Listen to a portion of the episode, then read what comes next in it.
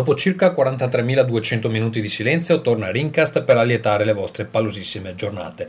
Allora, sono successe molte cose, per esempio io sono stato in Giappone, eh, Veltroni si è dimesso, Vito ha deciso di imparare l'inglese, Ferruccio invece di cambiare sesso. Cosa più rilevante è uscito Babel 12 che trovate come sempre a Babel.com www.splinter.com. Babel va scritto con un 3 al posto della E. Ci sono le recensioni di Lips, Africa, Call of Duty 5, Valkyria Chronicles e altro. Babel, per chi non lo sapesse, è la migliore rivista di videogiochi presente in Italia ed è gratis soprattutto. Eh, cos'altro? Um, vi ho preparato un bel regalo, infatti eh, nasce oggi Ringcast Extra, che è una serie parallela a Ringcast e eh, che esordisce con il resoconto del mio viaggio giapponese. La potete scaricare esattamente negli stessi posti da cui potete scaricare normalmente Ringcast. Ci sono eh, altre possibilità in ballo per il futuro, ma ne parleremo più avanti. Abbiamo questa volta anche un ospite da Arcade Extreme per parlare eh, di Street Fighter 4 4 con qualcuno che eh, ne sa, quindi bando le ciance che la puntata è lunga, andiamo ad iniziare.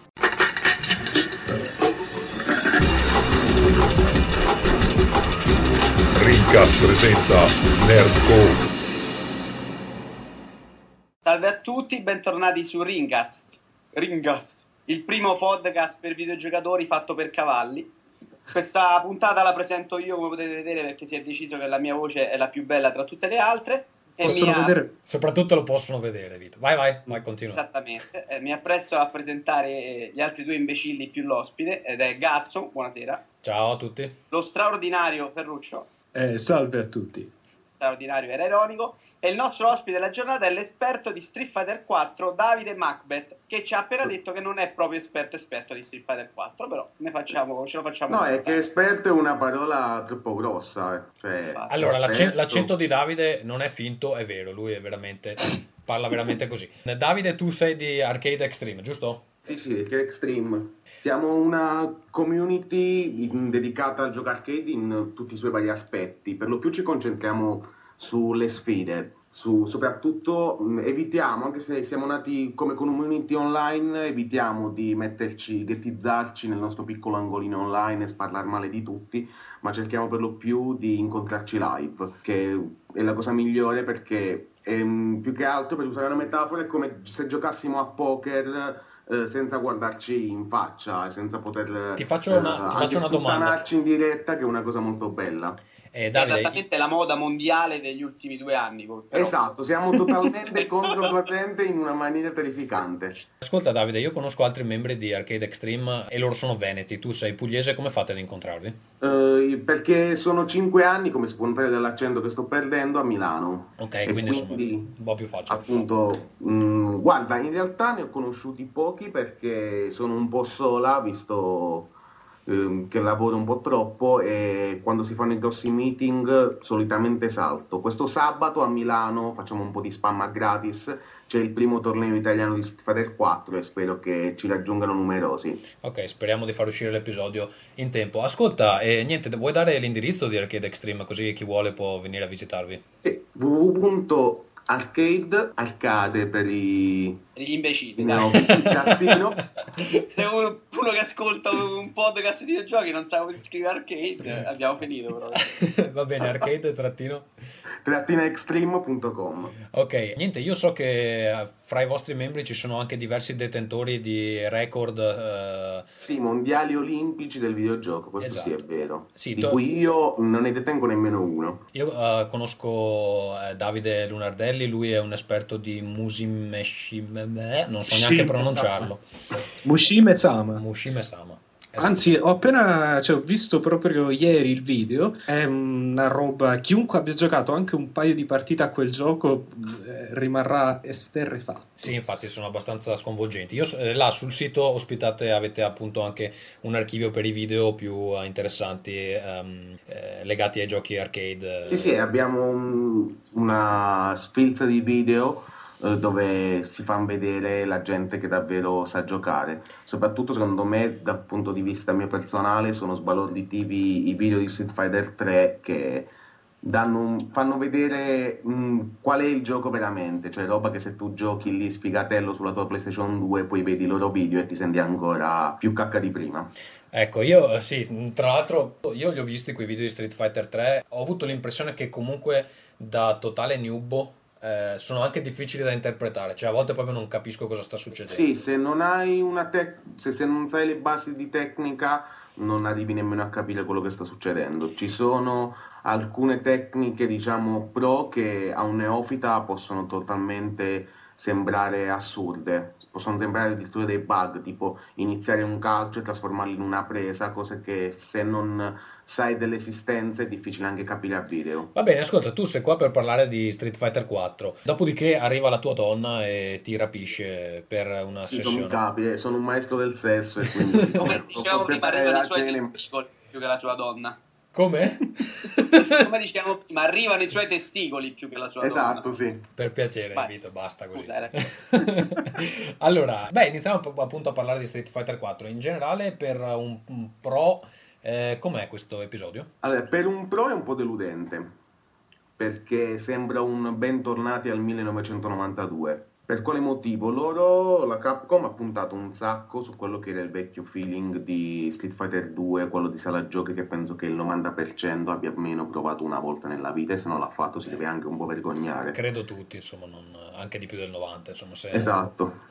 Quindi, mm, Aspetta, quindi se abbiamo provato poco poco, perché se intendi di più succhiami il cazzo, che già cominci a offendere senza motivo. non A te stasera ti sento particolarmente... fatto, due partite, comincia lì, ho fatto la gambetta, finisce lì, va bene. Cioè, rientro Sì. nel 90%. Ma io a Street Fighter qua- eh, 2 ci ho giocato proprio tanto. Però comunque, Eh, Eh, io, io mi unisco a Vito, ci ho giocato, ma mh, se vi dico su cosa l'ho giocato principalmente, oltre a un po' in, in sala giochi... Commodore mi- 64? Perché c'era Eh, no. Amiga, Amiga 500. No, terribile. eh. Tutto con un bottone si faceva cazzo sulla mia. Esatto, Vabbè. esatto, e si cambiavano i dischi per ogni caricamento. in volo, Eh, vabbè. cose Però almeno è un'idea, si ha un'idea di quello che è il feeling, cioè giocatori uno più assurdo dell'altro, il eh, lottatore russo con il pelo sul petto, quello che si allunga, che fa yoga, Blanca sul quale nelle sala giochi passavano le più grosse leggende, tipo è caduto nella benzina, è un esperimento genetico. È vero che su Blanca c'è sempre stata un po' di, un po' di leggenda. Eh, va bene, ascolta, tu dici che comunque, eh, beh, chiaramente il, il tentativo è stato quello di recuperare Street Fighter 2, che è, che è l'episodio più famoso. Sì, Ma esatto. però comunque ci sono stati anche degli aggiornamenti a livello di gameplay, no? Sì, abbiamo, ah, ah, ci sono, l'aggiornamento, quello che si fa subito vedere è, stata, è stato il focus attack, cioè puoi caricare un colpo eh, durante il quale sei invincibile per un solo hit e scaraventare all'avversario un colpo che lo stordisce e quindi poi puoi scartavetrarlo di combo se ne sei capace. Scusa, scusa Davide, se- la cosa che eh, quando ho giocato a Street Fighter 4, in realtà l'impressione che ho avuto, almeno dal mio punto di vista, la cosa che è cambiata di più rispetto a Street Fighter 2, ma anche insomma tu- tutti gli altri della serie, è che, e qua mh, gli appassionati dovrebbero un attimo saltare questa cosa che sto per dire, secondo me il fatto che sia in 3D ha totalmente cambiato il modo in cui eh, ci- eh, Vabbè, insomma, naturalmente è cambiato il modo in cui avvengono le collisioni, in cui Sì, sì, sì, eh, sì, infatti sono le virgolette è animazioni. quella. Eh, ma per me questo ha fatto assolutamente tutta la differenza. Io eh, non, non sono molto, non mi piacciono molto i picchiaduro in 2D perché mm, non mi piace quel tipo di animazione là, non mi piace il modo in cui il combattimento mi sembra, non lo so, c'è quell'effetto di frame, no? Fermo, di, Mhm. eh, quando il colpo va a segno che mi fa veramente cacare. Avete l'indirizzo di quest'uomo che ho delle bombe? Eh no, eh, lo so, eh, lo so. eh. Eh, sì, in in effetti io credo che cioè, per un purista del genere il fatto che ci, si possano contare i frame è molto importante, no? Sì, esatto, è una delle cose più, più belle, no? Ma soprattutto No, perché... come più bella è la morte del divertimento. No, no, è una delle cose, cioè, a, pan- appunto- a parte il punto di vista eh, puramente grafico, cioè io sarà che sono nato con i videogiochi parecchi anni fa, però per me il 2D è ancora il massimo esponente del videogioco. Cioè io se de- il gioco più bello che ho giocato sulla 360 è Castle Crasher. Beh, eh, Castle Crasher è bello. Comunque, vabbè, sì, immagino che per voi il- vediate il videogioco in maniera un po' diversa. Sì, sì, mh, anche perché molti di noi reputano la ricerca dello shader e del bumping e della Real, Tourla, del, della Real Engine 3 una delle più grosse vaccate che il mondo videoludico stia facendo. Vabbè, per quel che Perché riguarda invece... parli di Street Fighter 4 però, carissimo Davide. Lascia perdere queste altre cose e, facciamo stare zitto Ferruccio sui picchiaduro dei due. Raccontaci questo Street Fighter 4. Ok, no, sempre, riallacciandomi a Ferruccio, il fatto del, eh, cambiamento, mm, del passaggio a 3D ha portato delle brutte cose dal punto di vista proprio eh, grafico anche. Per fare l'esempio, c'è una compenetrazione poligonale che penso non si vedeva dai tempi della PlayStation 1. C'è proprio gente che si attraversa totalmente. Hanno cercato di mascherare con effetti grafici della Madonna, tipo ogni volta che ti colpisco parte la pennellata artistica, che in realtà nel 90% dei casi è messa lì per mascherare che ti sto attraversando col pugno modello. Quindi per voi, cioè, per voi che state lì a contare i frame, questa cosa della compenetrazione poligonale è un problema? A parte un problema, è anche proprio brutto a vedersi, proprio a- a- senza arrivare al pro. È proprio una cosa che, che dà fastidio. Ma ascolta, eh, dimmi una cosa, se tu dovessi descrivere la tua abilità a Street Fighter 4 comparata con la mia che l'ho comprato tipo la settimana scorsa, come la descriveresti? Cos'è che sai fare che io non so fare? Beh, eh, prima di tutto conosco, sommi capi, il parco mosse totale di tutti i personaggi. Mm, qual è il tuo un preferito? Zangief al momento. Cazzo, è fortissimo in questa versione, non me lo ricordavo così. Sì, è definito dai pro un personaggio di ignoranza pazzesca, perché praticamente cammini, becchi mazzate e poi però ti arrivo ad acchiappare e ti faccio il triplo del danno che mi hai dato tu. Però parte del divertimento sta anche in quello. A me è sembrato un po', un po' troppo forte. Cioè, se ti- ho, ho provato prima online, ma mi ha menato con Zangief, appunto, e con tre colpi ti, ti finisce la barra. Sì, mm, è sicuramente uno dei personaggi più forti. Anche le, le top tier, le liste di personaggi, le tier list, le liste di personaggi più forti lo vedono sempre sommi capi sul podio come forza di personaggio. Mm. E questo è anche uno dei difetti del gioco, che i personaggi sono abbastanza equilibrati rispetto a capitoli passati, però abbiamo dei picchi eccessivi verso l'altro e soprattutto quello che tecnicamente non, non saprei chiamarlo forse, mm, per cioè, per farlo capire, il fatto che ci siano dei match-up, cioè degli scontri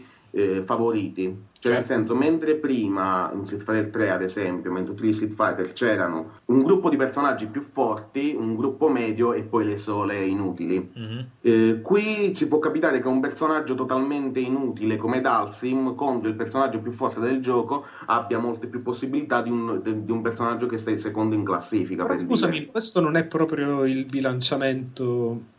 Cioè, così, de- eh, descritto così, io non. Sì, eh, sembra- Descritto così sembra sembra che il gioco sia bilanciato, sia molto più bilanciato. In realtà, eh, poi quando si va a fare soprattutto tornei o sfide, si arrivano a scenette tipo seleziona all'ultimo nanosecondo il personaggio perché così so quello che sceglie l'avversario, in base a quello combatto in, un cer- in una certa maniera. Invece prima sommi capi sapevi, mh, non c'era molta differenza, sapevi Quindi stai che... dicendo che il personaggio magari più forte di tutti contro Dalsim diventa troppo debole. Esatto, e quindi questo a livello, cioè non è proprio questo è molto semplificato ovviamente, eh, però questo a Ah, livelli ok. alti crea dei, delle grosse Eh, sì, grane, infatti io credo grosse che palle. cioè, il problema sia solo per, per gente esperta. In effetti questo problema di, di quelli che aspettano di vedere che personaggio selezioni l'ho, l'ho notato online. E Sì, tanto poi dovrebbero- prendono sempre Ken, quindi non è un Sì, problema. esatto, aspettano.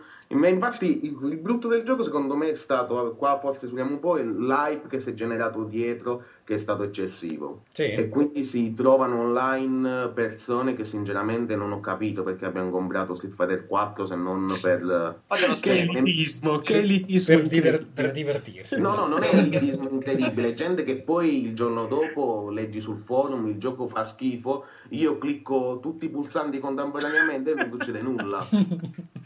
No, vabbè, dai, ma, ma ci sta in fondo alla fine. mh, Secondo me, se non facevano una cosa come Street Fighter 4, cioè se, se andiamo a vedere in che situazione era la serie, eh, qual era la sua popolarità, Sì, secondo me, se non facevano questo, potevano direttamente fare eh, Street Fighter 4 in 2D distribuito su live o, o su PSN ci giocavano in 5, la serie moriva praticamente. Sì, no, ma Quindi no, almeno, guarda- almeno è da apprezzare insomma, lo sforzo di, non dico di aver innovato, perché non è che sia poi così innovativo, no, dal punto però di vista di gioco non è innovativo, è retrogato, cioè sono tornati indietro. ma si è tornati indietro, però eh, finalmente è un, eh, un gioco che almeno personalmente ci ho cominciato a giocare.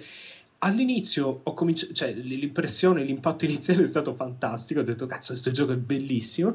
Ehm, E, ho avuto un po' lo stimolo a migliorarmi, anche perché dopo qualche ora, eh, e dopo essere andato online per tipo, eh, non lo so, una decina di scontri e non averne vinto neanche uno, mi sono accorto che effettivamente è molto più complesso di Ok, quanto sembra. ti spiego qual è il problema. Il problema è che eh, mh, tu sei un, un giocatore di vecchia data e si sente già da quel che dici. Cioè, nel senso, mh, Guarda, io non, darei tro- io non darei troppa fiducia a Ferruccio. Siamo, no, siamo abituati a un livello di, fi- di difficoltà molto basso. Io frequento un sacco di forum anche più meno elitaristi dal punto- vostro punto di vista, anche se ci tengo a precisare che Arcade Extreme è tutto men che elitario, dove c'è gente che si lamenta dell'eccessivo livello di difficoltà perché magari non è riuscito a finirlo a normale senza aver utilizzato continue. No, no, no, un attimo, questo- di questo ne parliamo dopo. Perché Ah, io, ho avuto, io ho avuto principalmente due problemi con, con questo gioco. Il primo è qua. Eh, mi, mi- mi interessa proprio la- l'opinione di un, di un esperto perché non- non- è una cosa che non capisco ed è il fatto che dopo un certo eh, livello, non so se, se Gatsu ci è arrivato a questo punto, ti accorgi che per essere veramente bravo devi imparare quelle, quelle combo fatte di cancel, quindi Eh sì. eh, la roba che fai la transizione, non lo so, fra una mossa e l'altra. mm, Sì, sì, sì, no, hai detto bene, le cancel, cioè, sono... Devi aumentare la velocità drasticamente, altrimenti non, non, mm, prosegui. Sì, E praticamente il- sono, no, spieghiamo cosa sono, sono delle mosse per cui eh, è quello che, che diceva prima Davide, quindi il, eh, fai, non lo so, dai un calcio e lo trasformi, quindi colpisci con il calcio e subito dopo il personaggio va direttamente nell'animazione di un pugno, ad esempio, e quindi Sì. il- l'avversario non può pararsi nel frattempo. Questo è più o meno il, il concetto, però i giocatori esperti sono capaci di fare, non lo so, stringhe di sei mosse eh, ed è- sarebbe utile imparare queste cose, però ci vuole un tempismo che per quanto mi riguarda è fuori da, da- quello che voglio fare. Soprattutto cioè, se giochi con il pad, eh. io sto avendo dei problemi notevoli a- con, con- con alcune mm, combo. Perché c'è quella io- modalità prove dove ti fanno fare proprio le combo e non, non riesco. Cioè, io ho il pad 360. Forse ho sentito che quello PS3 è migliore. Tu lo stai giocando su PS3, no? Sì, sì, E- no, io non ho grossissimi problemi a fare entrare le mosse, però anche se la mossa la faccio giusta, è proprio una questione di tempismo, che è davvero devi fare, devi fare il movimento prima ancora di vedere l'animazione che parte, insomma, una- Dal punto di vista di programmazione, invece, la Capcom ha facilitato queste cose. Tecnicamente, quelle che sono le finestre di input, cioè il tempo in cui tu puoi inputtare una combinazione, è molto più largo rispetto al passato. E questo consente delle, delle combo sì molto avanzate, però onde evitare proprio che il pro abbia troppi benefici rispetto a chi non sa giocare, ehm, hanno inserito un combo limiter, cioè dopo un tot colpi le combo tolgono molto meno. Spesso e Posso dire volentieri che questa cosa è geniale, secondo me. Cioè, sono è- totalmente d'accordo con questo approccio. è utilizzata da parecchio tempo, cioè per farti No, l'esempio, eh, sì, eh, faccio un'affermazione per Ferruccio, ma perché non ti compri sul calibro e non rompi il cazzo, però, fondamentalmente? No, Perché però. Tu vuoi, vuoi chiaramente sul calibro, non vuoi Street No, Fighter, no, no, no, no, me, no, ma a me, a me Street Fighter piace, questo Street Fighter 4 mi piace parecchio. La cosa che mi, eh, mi infastidisce, ma cioè, non, è, non è che dico che sia sbagliata in generale, però eh, dal mio punto di vista, visto che questo gioco deve essere quello che faceva riavvicinare i, diciamo, i fan di vecchia data o comunque oh, fare conoscere ai giocatori nuovi eh, Street Fighter, queste... Questi tecnicismi esasperati sono un po'. Secondo me avrebbero io- potuto um, aggiungerli eh, agilmente con una modalità pro, no? Eh, ma sai, sai cosa? Fra l'altro, se vedi come funziona ad esempio il sistema del focus, che è questa specie di sistema di parata che però può essere utilizzato anche come attacco, non, non stiamo qua a spiegare cos'è perché è mm, è abbastanza una difficile. counter, diciamo così. Esatto, c'è questa. Tu premi due bottoni è praticamente... Hai appena detto che non lo spieghiamo, Ferruccio. Vuoi Vabbè, no, essere dai, coerente? Perché non lo sai spiegare, non lo No, spieghiamo. spieghiamo, quindi spieghiamolo velocemente, spieghiamolo Ma velocemente. tu non puoi Prendi- spiegare le cose velocemente. Allora, sì- Ah. Allora, premi due bottoni, il primo colpo che ti arriva lo pari e se rilasci i- questi, due, questi due tasti dai un colpo imparabile. all'avversario. imparabile. Ok, fai la Meron di Killer Rio. L'abbiamo capito esattamente, dai.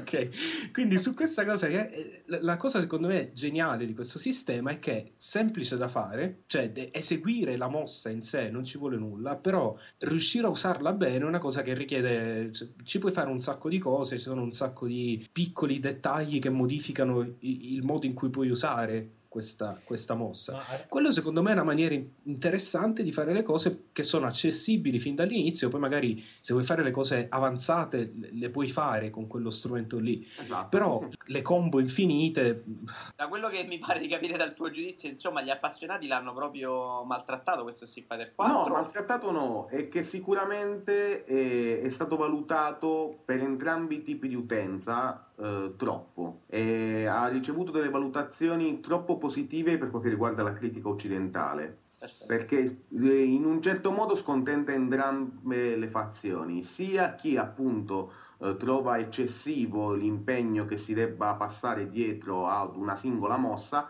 sia per quelli che invece con quello ci campavano. Ascolta, non è che magari con i personaggi nuovi ci sono dei personaggi che sono più complessi da usare, quindi accontentano di più i pro? No. No, guarda, a parte un personaggio, la donna Viper, Mm. gli altri nuovi sono sinceramente delle, delle mezze calzette dal punto di vista di caratterizzazione e anche dal punto di vista di gioco non è che facciano proprio impazzire. Invece Viper è proprio un personaggio tecnico dedicato esclusivamente a- ai pro. Sì, eh, posso, posso andare con la seconda domanda a Davide? vai. Ehm, il boss finale, se, come, allora, come giudicano i, i- i giocatori pro una tale merda di proprio di, di bassezza? Eh, praticamente c'è questo boss finale che usa qualsiasi tecnica, non so, cioè ti, ti picchia pure mentre sei nei menu, cioè non, non- veramente insopportabile. Come viene giudicato invece dai giocatori pro? Mm, è palloso perché utilizza ehm, la lettura degli input. Cioè? È molto Cioè, forte ah. perché, come Psycho È un cheater. Mantis in Metal Gear 1, sapeva già quello che stavi per fare. Quindi bara. Bara, sì, la CPU in Street Fighter 4 bara in maniera clamorosa, E tu come fai a saperlo? eh, perché te ne accorgi. Perché se io sto, f- faccio un input, poi all'ultimo secondo lo cancello, vedo che risponde sempre nella stessa maniera Mm. e quindi... Si diceva aspettava- così anche di- di- dei giocatori delle squadre avversarie di Pro Evolution Soccer. Quando si perdeva, si capiva che il computer era stronzo e si inventava il gol subito dopo che avevi segnato te. Eh? Attenzione, questa è proprio da rosiconi, però, dai. Eh, vabbè.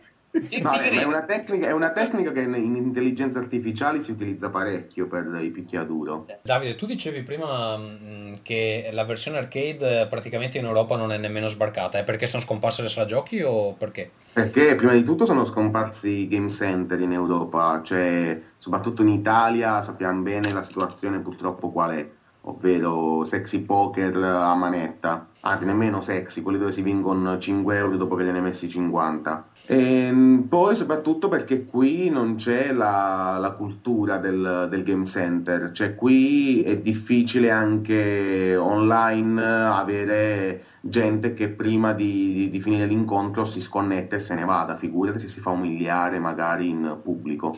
Mm, mm. Per quello lo spirito arcade in Europa è totalmente scomparso quasi del tutto. E le sala giochi hanno fatto quella fine quindi... Però, eh, guarda, io ti direi eh, che forse anche i giapponesi non amano particolarmente essere umiliati in pubblico. Sarà anche per quello che sono dei mostri che forse non. Allora, la mia esperienza, eh, visto che appunto ci sono stato la settimana scorsa, è che in sala giochi ci vanno solo i professionisti. Ho visto Sì, delle, esatto. ho visto delle scene. Hai dimenticato, il jingle. Il jingle. Il bullo di essere stato in Giappone. Giappone! uh! Ok. Vai, vai. E- Io avrei messo l'inno della New Team per dire così, però vai. Magari poi lo mettiamo.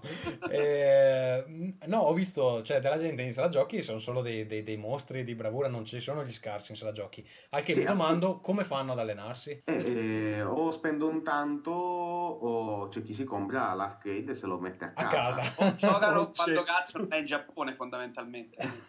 No, basta vederlo. Nel, nel podcast dell'altra volta parlavate del tipo che finiva Ikaruga da solo con, usando tutte Sì. e due le astronavi. Mhm. C'è il tipo che ha passato 18 anni della sua vita a finire Super Mario in 5 minuti. Capito? Solamente l'esaurito giapponese, se permettetemi, può arrivare a questi Eh, ne- a quei livelli di dedizione. ve ne dico È una- da ammirare da un certo punto di vista. Dall'altro, Ma anche no, ma ti assicuro io non ci trovo un punto di vista per ammirare un uomo così, che è chiaramente un malato, quindi fai tu. Ho visto, ho visto quando, quando ero, non mi ricordo, forse era ad Osaka. Comunque, questo tizio che giocava a, una, mm, a un gioco musicale, forse era un Beatmania eh, particolare, dove bisognava screcciare. Sostanzialmente cadono ste note dall'alto e, e ci sono dei bottoni a premere e c'è anche un disco da screcciare. Allora, giocava con due personaggi, eh, con due giocatori contemporaneamente e al livello massimo, che è tipo f- follia pura, e faceva tutti perfect e era una roba proprio mm, sconvolgente. Infatti, sono andato- entrato in sala giochi, volevo provare, ma poi mi, mi sono reso conto che attorno a me c'erano solo dei, dei mostri. Ho detto, ma che cazzo mi metto a fare? ma quello lo puoi vedere anche a Milano per dire. Io quando vado nelle sale giochi a Milano, solitamente quelle vicino ai cinema, a perdere 5 minuti appresso a qualche shooter, ci sono i cinesi che fanno Dance Dance Revolution Mm. e fanno i numeri. Ah, sì, sì, sì. Dai. C'è gente che va lì la serata, mette 30 euro nella, mo- nella macchinetta e passano la serata a giocare a Dance Dance Revolution. È uno spirito che l'europeo non, non ha. Noi, come, ha- mh, come ha detto Vito, diciamo noi è la CPU che fa le stronzate. No, Ok. ma, Invece ma- loro ma amano queste sfide. sembra, sembra quasi un problema, davvero dobbiamo farci un problema. cioè, seriamente che la gente passa la serata a ballare a Dance Revolution e noi ci facciamo le pippe. Tra i due macro gruppi scelgo il nostro, cioè questo è... Ma eh, no, ma ma- secondo me eh, il problema è proprio, cioè, se, se- se l'alternativa deve essere quella, cioè, non lo so, non, non- non mi sembra che anche il posto, no, si parla del Giappone come il posto in cui l'arcade sopravvive, però se deve sopravvivere così, cioè soltanto con i super appassionati, folli, non so se valga la pena tenerlo in vita. Cioè, credo, so sicuramente che è in crisi anche in Giappone. Sì, sì, in, in crisi in Giappone. Allora, per, per chiudere un po' questo discorso di Street Fighter, perché siamo quasi a mezz'ora, due cose. In Giappone pare che comunque la versione console non abbia avuto un grandissimo successo, e è uscita già dalle classifiche dopo una prima settimana abbastanza buona, eh, mentre in Europa e in America sta vendendo più che bene, direi, visto che non si trova un arcade stick e eh, comunque basta guardare online, insomma, c'è un sacco di gente che ci sta giocando. uscire una versione DS, poi te lo vengo a raccontare se vende poco o tanto. Vito, tu come la, tu come la vedi questa questione che ai giapponesi non interessa? Ma, ma hanno venduto poco in generale PlayStation 3 e Xbox 360 in Giappone, quindi... Com'è, com'è che l'hai chiamato? Is Boss. Xbox e anzi. 60. Allora, prendiamo per il culo solo a me, siamo qui la puntata per prendere il culo per... Dopo che hai parlato dei miei coglioni per tutta la intro, mi sembra anche il minimo. E non sono ancora arrivati a casa, però specifichiamolo, dai. Sì, Devo- eh, infatti sono un po' preoccupato perché... Sono le 20 e 41 e i tuoi testicoli stanno ancora in giro per, per la città di Milano. Vabbè. Vabbè, per carità. Ecco, Allora, ascolta, Davide, beh, da come ne hai parlato, eh, sembra che questo Street Fighter 4 non ti piaccia. In realtà ti piace. No, in realtà sono uno dei suoi estimatori. Adesso voi vi siete Cazzo accaniti- beh, caspiterina. Pensa agli altri, eh? Eh, infatti, quello pensavo. No, vabbè, eh, il discorso è che ci siamo concentrati più sugli aspetti negativi, perché quelli penso positivi sono a vista di tutti. Il gioco è divertente e questo è innegabile. Chiunque può prenderlo, farsi una partita e divertirsi. Questi sono aspetti totalmente... Dal- eh, scusa, allora- scusa, dal punto di vista di un pro, le partite online come funzionano? Bene o son- c'è troppo lag? Sì, perché hanno utilizzato il sistema dei battle points, cioè quel punteggio che ti dà alla fine, alla fine di ogni incontro Sì. classificato. Quindi tu puoi cercare eh, persone solamente con il tuo punteggio e a fronteggiare persone del, del tuo livello. Infatti quello l'ho notato e lo apprezzo moltissimo, perché cioè, se, se dopo due o tre partite eh, online eh, mi dovessi rendere conto che comunque mi massacrano, credo che non ci andrei più. Invece adesso vedo che gioco, una la vinco, una la perdo. Esatto, tu cerchi un, un opponente con il tuo punteggio, anche perché poi la gente brava è stimolata a cercare gente con i propri punteggi, perché altrimenti se magari becca il novellino eh, che, lo batte, che lo batte, gli frega 2000 punti e torni a giocare, eh, a cercare di scalare la classifica. Quindi su quello, no, il- l'online è davvero strutturato bene, penso sia il primo picchiaduro online che ha ancora qualche pecca di organizzazione. La Capcom ha detto che rilascerà presto una patch perché manca il torneo e la punizione per la gente che si sconnette prima. Sì, dovrebbe uscire la Championship patch, Sì, no? esatto. Ma una volta con quello abbiamo veramente un titolo che, soprattutto se si vuole giocare online, è molto buono. Eh, non fa dimenticare del tutto il, il gioco face to face, ma almeno ci arriva vicino. Ecco, a me ecco, devo dire che sono rimasto molto molto impressionato dalla, dalla parte online, quindi è uno dei giochi che sto giocando di più online. E, e di solito non gioco molto, quindi... Su quello il lavoro è impeccabile, non mi sento di dirgli nulla. Va bene, allora se devi dare un giudizio conclusivo su questo Street Fighter 4, che voto gli daresti da 1 a 10? Da 1 a 10, un 8 e mezzo. Vabbè dai, insomma. Posso commentare brevemente il, il giudizio generale su Street Fighter 4? Sì. No, io direi Pensavo, no. ma io Facciamo direi che sì. Ecco. Io direi che se un gioco non vende bene in Giappone, eh, compratelo. Ok. Ah, ok, erano insulti ai giapponesi, però che per, per oggi non c'era stato. Tanto vai, per cambiare. Sì, sì. Va bene. Arriva anche quello per voi froci, eh, non, non aspettatevi in diretta. Niente, allora, eh, per passare al prossimo argomento. Allora, la settimana scorsa sono stato in Giappone. eh, uscirà una puntata apposita di Rincast con il resoconto. eh, si chiama eh, Rincast Extra, puntata numero 1. Spero che diventi una serie di puntate laterali, insomma, a Rincast. Comunque, tutto quello che volete sapere è più o meno già là. Però, mh, se vogliamo parlare velocemente del- dell'aspetto videogiochi in Giappone. Allora, io sono rimasto molto stupito perché non si trovano negozi di videogiochi, è incredibile. eh, sono rimasto, ci sono rimasto anche un po' male, ma ce- cercando attivamente sono riuscito a trovarne due di dimensioni molto modeste, grosso modo grandi come un GameStop eh, qualsiasi. C'erano dei pezzi rari, però... Sì, di dimmi. che città parliamo? Allora, io sono stato ad Osaka, Kyoto e Nara. Nara è in campagna, quindi non conta. Ho trovato qualcosa ad Osaka, ho trovato qualcosa a Kyoto. Allora, il problema del Giappone è che è tutto diviso a distretti. Eh, quindi, se tu sei nel distretto dove vendono i vestiti, non trovi No. videogiochi, non trovi televisioni, non trovi non hi-fi. sei stato a Tokyo? No, non sono stato a Tokyo. Ok. No, no, cioè- bel viaggio, complimenti, soldi spesi bene, bravo. Vabbè, guarda, in una settimana ho visto tre città al posto di vederne una. Eh, Tokyo... a vedere la campagna giapponese, santo Dio. Beh, oh, ma guarda che era bella. Comunque... Com'erano eh, le mucche giapponesi? Allora, allora, avendone la possibilità, credo che, che- credo che tornerò perché è un bel posto. E quindi la prossima volta andrò a vedermi qualcos'altro. Ehm, Tipo Tokyo, così, po' a sorpresa. tipo Tokyo, sì, ma tu, tu- tu vivi a Roma e capisci solo di capitali, eh, quindi tutto il resto non esiste. per- Perdona, ma la Ci- città quella...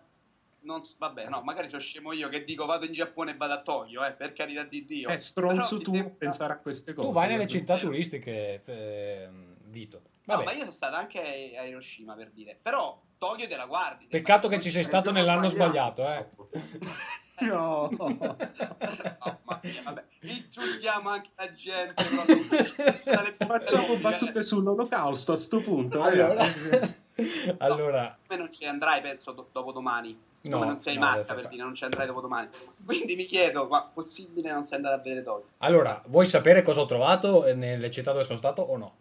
Sì, sì, vai, scusa. Allora, eh, quello che ho trovato appunto sono un sacco di sala giochi, un sacco di pacinco, posti dove si giocava un pacinco, che tra l'altro hanno dei volumi all'interno impressionanti, entri dentro, dopo tre secondi non, non diventi sordo. Sì. E ho trovato pochissimi negozi di videogiochi, che mi ha stupito molto perché insomma sapendo, cioè da qui sembra che in Giappone vendano videogiochi dappertutto. Allora la cosa strana è che alcuni li vendono addirittura in dei chioschi per strada, cioè quelli più famosi, si trova Dragon Quest, si trova Final Fantasy, in, eh, in questi posti sono 7-Eleven, si chiamano, oppure ci sono altre, altri brand. So- sono dei chioschi dove vendono magazine, vendono cibo, vendono eh, gelati, roba del genere, e ci sono anche delle promozioni legate ai videogames. Però si trova poca roba, insomma le cose più, più grosse. Dopodiché eh, ci sono i negozi che vendono DVD, CD e appunto giochi.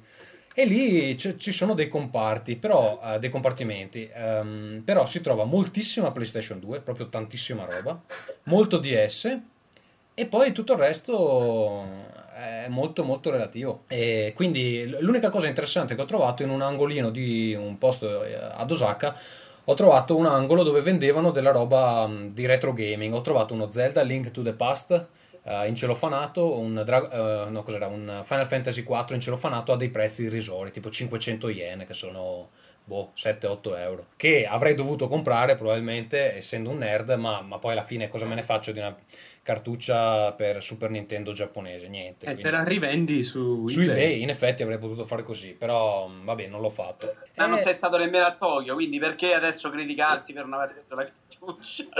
No, eh, quello, quello che c'è sicuramente sono appunto questi posti, queste sala giochi enormi eh, di diversi piani. no- ho visto un palazzo che si chiama Ta- ehm, Taito Palace, sono sei piani o sette piani, non lo so, e su ogni piano è tematico, quindi un piano c'ha solo il picchiaduro, un piano c'ha giochi manageriali, un piano c'ha solo Mahjong e roba del genere. Oh, Eh, sembra interessante detto così. Giochi manageriali, mahjong, No, fantastico. no, bello, ma poi hanno dei cabinati che costeranno 10.000 euro, cioè della roba che non, non puoi immaginare. Ho delle foto che metterò, che anzi sono già online, ma le linkerò mh, assieme alla puntata. E niente, beh, tutti i giocatori che ho visto in queste sale giochi comunque sono dei super pro. La cosa interessante è che eh, ci sono giocatori di tutte le età, ho visto dalla bambina di 10 anni che è un mostro a un gioco musicale, all'impiegato d'ufficio di 45 anni che va a giocarsi al manageriale di calcio. Eh, è, un, è un mondo interessante, Mm, non è un posto dove veramente vuoi metterti a giocare, pri- prima di tutto perché non, non ho capito come si comprano i gettoni, quindi già va. E... no, e dopo perché c'è questa gente mostruosa che insomma se ti vede già sei occidentale e sei l'unico in tutta la sala giochi. Dopodiché... Ascoltami, ascoltami, ho due domande interessanti per te. La prima non te la posso fare perché era su Tokyo e tu non ci sei stato. La seconda era, siccome sei un nerd e sei andato a Kyoto, immagino tu abbia fatto la capatina di rito al Palazzo Nintendo? No, ovviamente no. Neanche lo sapeva che a Kyoto Sì, sì, sì, sì, lo so. Come non lo Ah. sapeva? Ha detto che ci andava, tra l'altro. No, non ci sono andato, però sai cosa? Ho visto eh, una palestra con il logo di Konami, proprio il logo, quello de- che Konami usa anche per i videogiochi. Non so perché, ma ha anche delle palestre Konami. Scusa, cazzo, di la verità, tu non sei andato al palazzo di Nintendo perché la tua ragazza non voleva andarci. No, non sono andato. Allora, io avevo il problema che comunque andavo in vacanza di piacere, non era una vacanza per cercare di videogiochi. E io mi chiedo, perché non sei andato in qualche capitale europea? Così, tipo eh, Budapest? Ma scusa, ma, ma te che cazzo te ne frega? Uno non può andare in Giappone per- perché gli interessa il Giappone. Cioè, non è che ci sono solo i videogiochi in Giappone. No.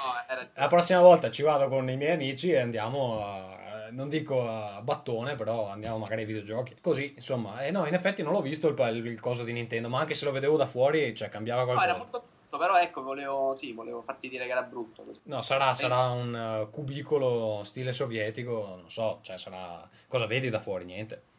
No, vabbè, il palazzo è grande, sembra, sembra un cubo, però... Vabbè, ma ascolta, tu invece sei stato in Giappone anni fa. Eh, la, tua esperienza di ne- la tua esperienza di negozi di videogiochi qual è?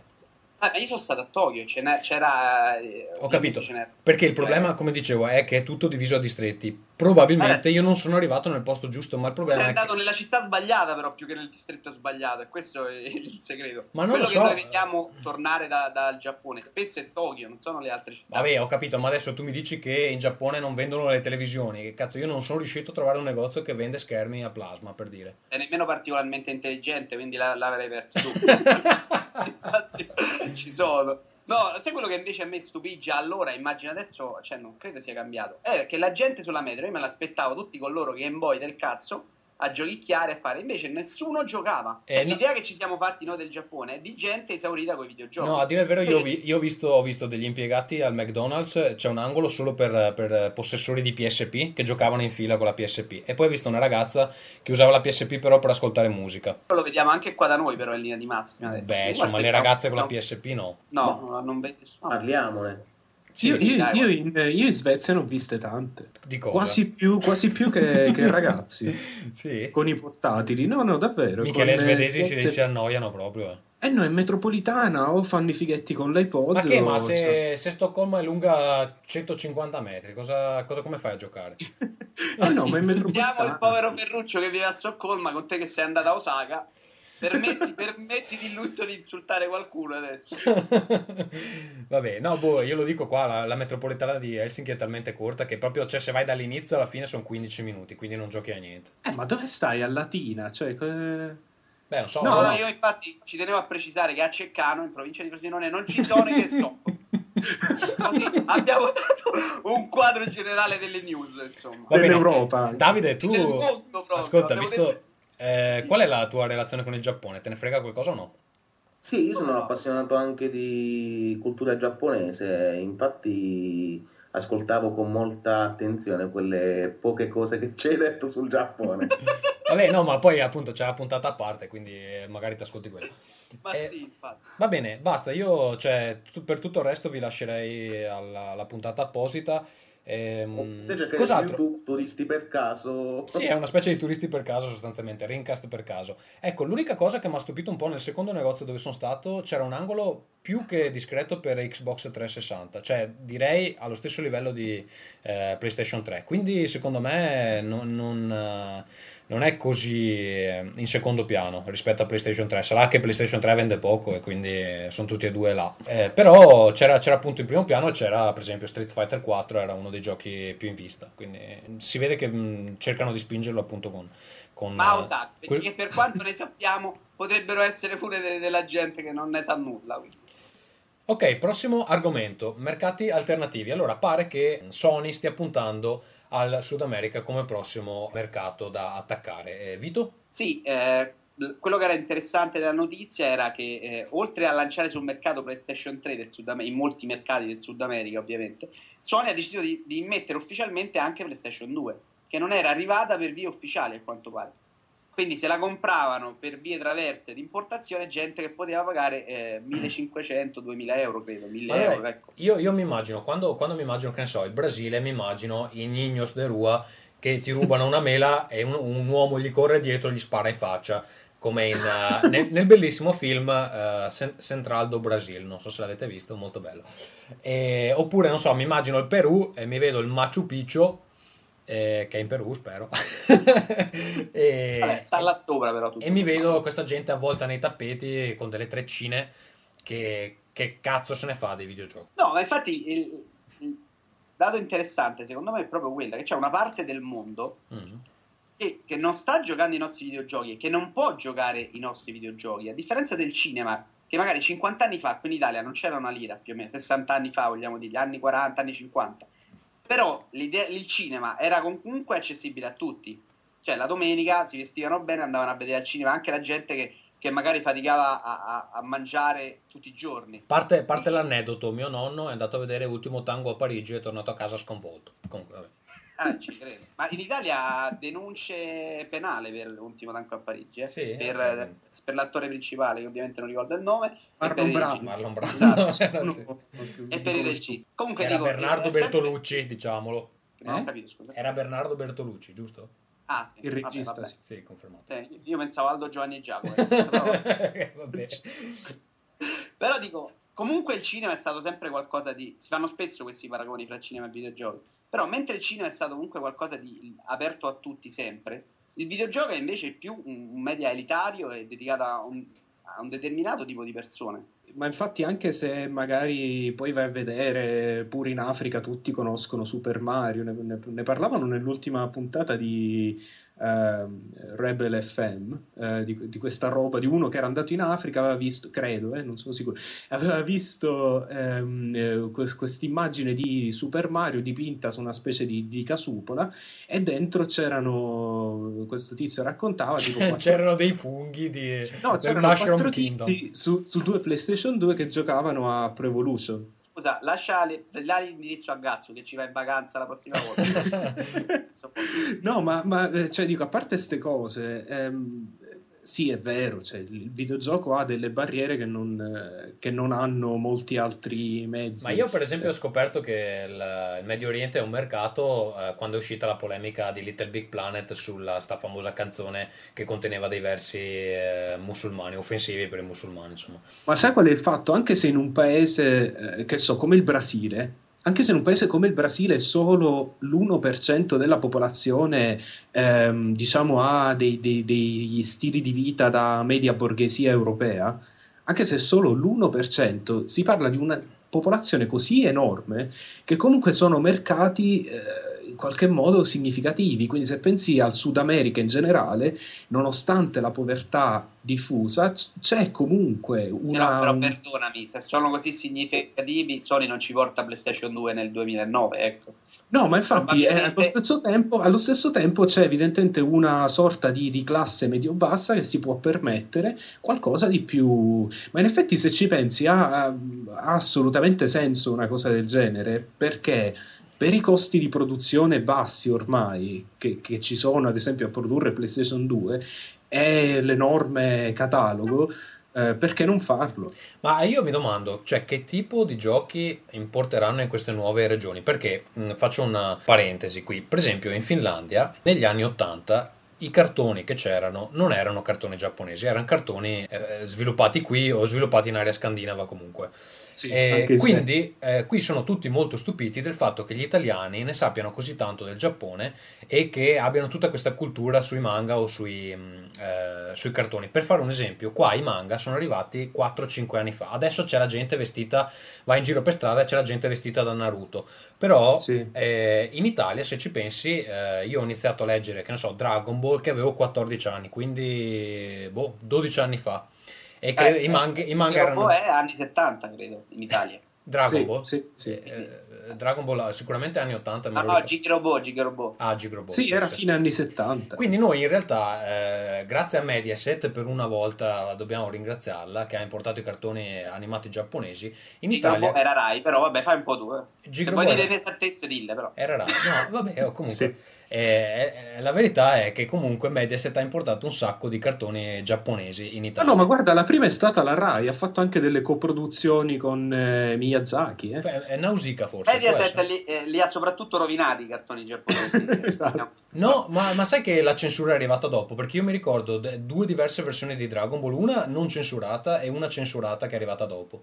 Eh, quindi le prime Ah, versioni che sono arrivate erano tutte lisce. Io non lo ricordo su Mediaset, lo ricordo su televisione. Ah, forse era su Odeon, su cose del Esatto, genere. bravo, Cose sul del circuito Odeon. Vabbè, No, scusami, scusami, Gatsu, ti sei dimenticato di dire una cosa all'inizio, ehm, che anche la- se non sembra, siamo stati fortunati, perché non so se ti è capitato di vedere questi eh, cartoni animati i scandinavi. tipo i Moomin, Eh, sì, che sono svedesi tra Eh, l'altro. sono una, sono una roba imbarazzante. Ma sono tutti Cioè, psicageli. Vi ricordate la puntata, la puntata di Simpson quando mostrano il cartone animato sovietico? Parassiti lavoratori? È la stessa cosa, siamo a livelli là. Sì, sì, sì. Vabbè, sono un po' particolari. Comunque, qui sono molto stupiti del fatto che in Italia abbiamo tutta questa cultura giapponese. Quindi, tornando alla domanda, Però- quando, quando- quando importano dei giochi in, che ne so, Cile, che giochi importano che siano culturalmente accettabili? Tu te la sei fatta per il Cile, io me la faccio più per il Medio Oriente, dove il, Eh, la- sì. il 90% dei giochi che giochiamo noi è uccidi i medio orientali. Ucci- uccidi de- degli arabi, esatto.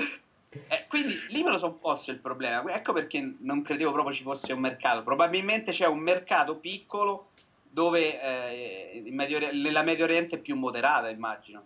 Però non lo so. Oppure, ragazzi, oppure i giochi di guerra sono rovesciati. Tipo tu impersoni l'esercito persiano che invade l'America. Può essere?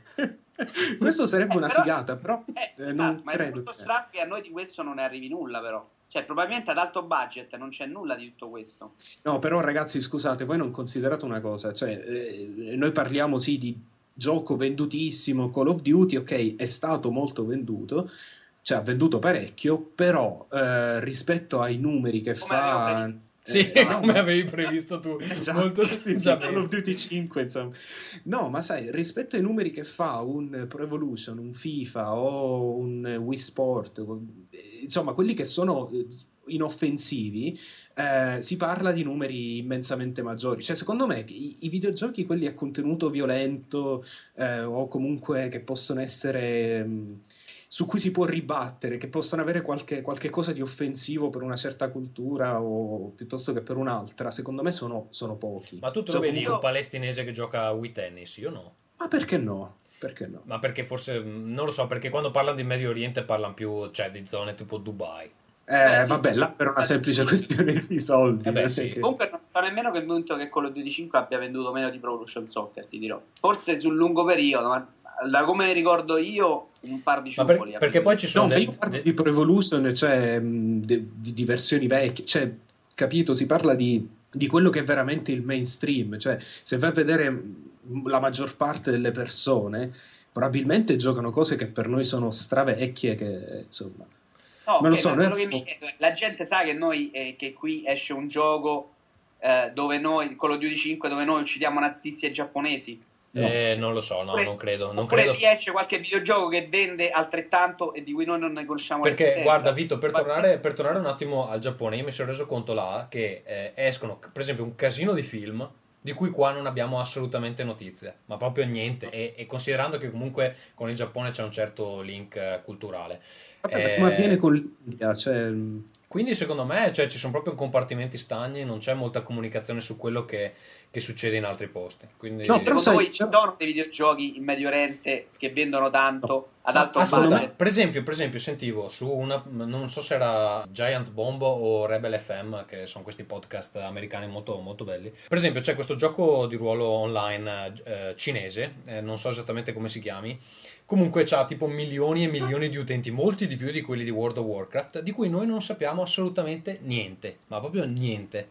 E quello che mettevano in evidenza in questo podcast è che comunque, cioè, per eh, passaparola, in America è riuscito a ottenere insomma un milione di utenti, pur essendo stato appena, appena ehm, ottimizzato con la lingua inglese, eccetera. Quindi, secondo me, queste cose qua semplicemente non, non filtrano a a una certa audience, come per esempio noi non sappiamo niente dei giochi di cavalli che vendono, milio- che vendono milioni di copie, sì o no? No, ma sai, ma, eh, se- secondo me il- il, ehm, la cosa peggiore di tutta, di tutta sta storia qui è che sì, vengono, vengono sviluppati dei videogiochi di cui noi non veniamo mai a conoscenza e che sono magari anche culturalmente specifici di una zona, però questo avviene solo in Estremo Oriente. Cioè la cosa interessante per me sarebbe vedere un gioco africano sviluppato in Africa, così come posso, se voglio, vado a vedermi un film africano. Beh, ma ce Eh, n'è, per esempio, so che ci sono dei... no, no, so che ci sono dei giochi palestinesi dove... eh, Ma sono delle mod, sono delle mod di Counter-Strike in cui spari agli israeliani, insomma, cioè non è sono che dei si... giochi magari a basso budget su internet realizzati diversamente come basso budget diciamo come tipo di progetto quelli che fa Molle Industria. Eh, Eh sì, però io parlo di videogiochi veri, cioè Esatto, sarebbe interessante... videogioco ad alto budget insomma quelli Sì, sarebbe interessante vedere cosa verrebbe fuori, ma naturalmente una cosa del genere non può, non può avvenire se per fare un gioco, di qualsiasi, cioè un gioco che sia diciamo pubblicabile su console e tutto quanto, eh, devi spendere 20 milioni di dollari. Cioè per fare Ma un film ci metti 20.000 dollari volendo. dico soprattutto non puoi farlo se eh, non hai la media borghesia a cui venderlo quindi Cioè, anche- il sì, videogioco sì. ha comunque per, per forza di cose un, un punto di vista abbastanza limitato poi da- da- come ottica del mondo ecco Sì, sarà interessante anche vedere cosa succede adesso che PlayStation 2 è stata, mh, eh, eh, non so se avete letto la notizia, credo che forse ne abbiamo anche accennato, che in India eh, Sony ha deciso di mh, praticamente di eh, non ehm, mettere in piedi un sistema di approvazione per, ehm, per, per i Ok. giochi su PlayStation 2, quindi praticamente in sostanza la- ci dovrebbe essere la stessa situazione che c'è per il PC. Cioè chiunque voglia può sviluppare per PlayStation 2. Ma guarda, in India c'hanno già, c'hanno già delle divisioni per i fatti loro, nel senso che gli unici che probabilmente possono comprare dei giochi per PlayStation 2 o per PC sono quelli delle caste più alte. Eh, Però sarà interessante vedere se mh, uscirà fuori qualcosa di culturalmente specifico, non lo so, indiano. io, io credo... Ma non lo so, credo Non so, che... un gioco musicale basato sui film eh, sui Di video. Bollywood. Però Sì. al, al cinema fa profondamente bene questo innesso di varie culture, altrimenti avremo veramente, guardando solo i film americani, avremo veramente poca cosa. Il videogioco rimane invece nello stato embrionale in cui abbiamo il, il filmone, il progettore, diciamo americano, ma poi anche occidentale, insomma anche europeo, e, e quella mezza roba che rimane del Giappone, e non abbiamo più... Ma sai, però c'è da, c'è da dire che la scena indie nell'ultimo periodo comunque è emersa in maniera abbastanza prepotente, quindi anche senza avere dei budget proprio astronomici si può proporre della roba ottima. Cioè, per dire, Braid è costato mi pare 100.000 dollari, che, che è tanto, ma non è tantissimo, quindi è una cosa fattibile. No, E- no, ma l'Arcade, PSN e WiiWare, diciamo che da questo punto di vista lasciano aperte un po' di speranza. se, se pensiamo a 5 anni fa, cioè, la scena adesso è fantastica per, per gli sviluppatori indie. Pensiamo... Sì, ma infatti è promettente. Mm. Eh, poi bisogna vedere come, come va a finire. Però si parla pur sempre, cioè si parla ancora comunque di eh, giochi fatti per eh, maschi nella ventina bianchi da maschi nella ventina bianchi. Eh, non lo so, eh, sarà interessante vedere se comunque queste diverse influenze culturali eh, hanno anche un- un, um, un'influenza nel- nell'approccio all'interazione. Perché mm, sì, nei film comunque c'è una differenza tipo del- nel modo in cui si gira, nel modo in cui vengono rappresentate le emozioni, eccetera. Eh, sarà interessante vedere cosa succede co- qua- quando c'è da, da interagire. Eh, voglio vedere, appunto, secondo me quella questione che, che- che- quel problema che, che è venuto fuori con Little Big Planet della musica che offendeva una parte dei musulmani, cioè ehm, se si sta a vedere tutto non, non si può più fare uscire niente. Sarà interessante vedere come questi problemi vengono risolti. Spero che non vengano risolti nella maniera di far uscire roba neutra. e- Sì, ma anche perché nei film, per dire, non vengono risolti. Cioè, No. quella canzone, ma anche quella canzone stessa che conteneva due versetti del Corano da parte di un musicista eh, musulmano, ehm, quella canzone lì non aveva fatto il minimo scalpore quando è uscita. Cioè, quando è stata inserita in un videogioco è diventata blasfema. Eh, nei film ci sono contenuti che possono offendere, ma in un qualsiasi film. Cioè, ma pure se guardi, non lo so, Sex and the City, probabilmente quel film là farà incazzare, non lo so, decine di culture. Però non per questo, cioè, non per questo chiedono di... donne, ah, direi, però... Vabbè, no, offende eh. l'intelligenza in generale umana, però... Esatto. eh, Ma è particolarmente parte- apprezzato dalle ragazze, eh, Sex and the City. Io non l'ho mai visto. No, però. no, lo so, lo so, però in realtà penso, cioè, se lo guardi con l'occhio attento dalle ragazze, cioè, insomma, non mi sembra che ne esca molto di buono, insomma, secondo me se lo leggi, lo leggi più che superficialmente, mh, non è una pubblicità alle donne. No, infatti, per nulla direi. No, però ho capito, cioè, non, eh, questo è anche un problema poi in fondo molto più ampio perché mh, ci sono delle, delle tematiche e degli ambiti in cui eh, sembra che tutto sia offensivo e in questo momento i videogiochi sono, sono in quella categoria là, però mh, non lo so. Prossimo argomento, Vito, tu avevi qualcosa da dire sui remake nei videogiochi? Sì, ehm, ci pensavo, non ricordo nemmeno più quando in realtà. Mentre eri in Deve bagno. essere- No, deve essere uscito qualcosa di remake. Comunque pensavo a quanto i remake possano far bene al mondo dei videogiochi. Perché a differenza mh, del mondo del cinema dove eh, il remake è proprio l'idea di... Non so, a volte anche la, la volontà di sfruttare una bella idea, una bella sceneggiatura e riproporre qualcosa eh, in chiave un pochettino più personale. Nei videogiochi invece potrebbe essere qualcosa per avvicinare a prodotti di buona qualità a nuove generazioni, in un mercato come quello dei videogiochi che nuove- alterna continuamente eh, i compratori, insomma, non è un mercato statico come quello del cinema che va avanti 60 anni allo stesso modo. Nel mercato dei videogiochi ci sono gente dai 14 ai 30 anni che continuamente ricambiano, perché poi quelli di 30 si allontanano e i bambini entrano, insomma. È anche una questione di evoluzione. Cioè, secondo te voi, se io vi dico Ocarina of Time, voi mi dite gioco fantastico, devi giocarlo assolutamente. Però ti assicuro che per me che, che- che ho comprato il Nintendo 64 dopo, giocarlo ora è veramente fastidioso. Sì, No, però probabilmente sì, probabilmente sì, anche se non lo so, mi sembra l'esempio di uno di quei giochi che forse sono invecchiati meglio. Però dico, a parte questo, ehm, è vero, è vero quello che dici tu, però mi chiedo se non sia che se il motivo principale non sia proprio questo, che- questo fatto che dici tu, cioè più che i contenuti in sé, eh, il videogioco si evolve così velocemente che giocare adesso un gioco di dieci anni fa è come negli anni 60 eh, guardare un film degli anni 10. Cioè, Ma secondo me è, dici una follia proprio. Cioè, parlando soprattutto di videogioco giapponese, se metti l'ultimo Zelda vicino a Ocarina of Time, hanno praticamente le stesse cose.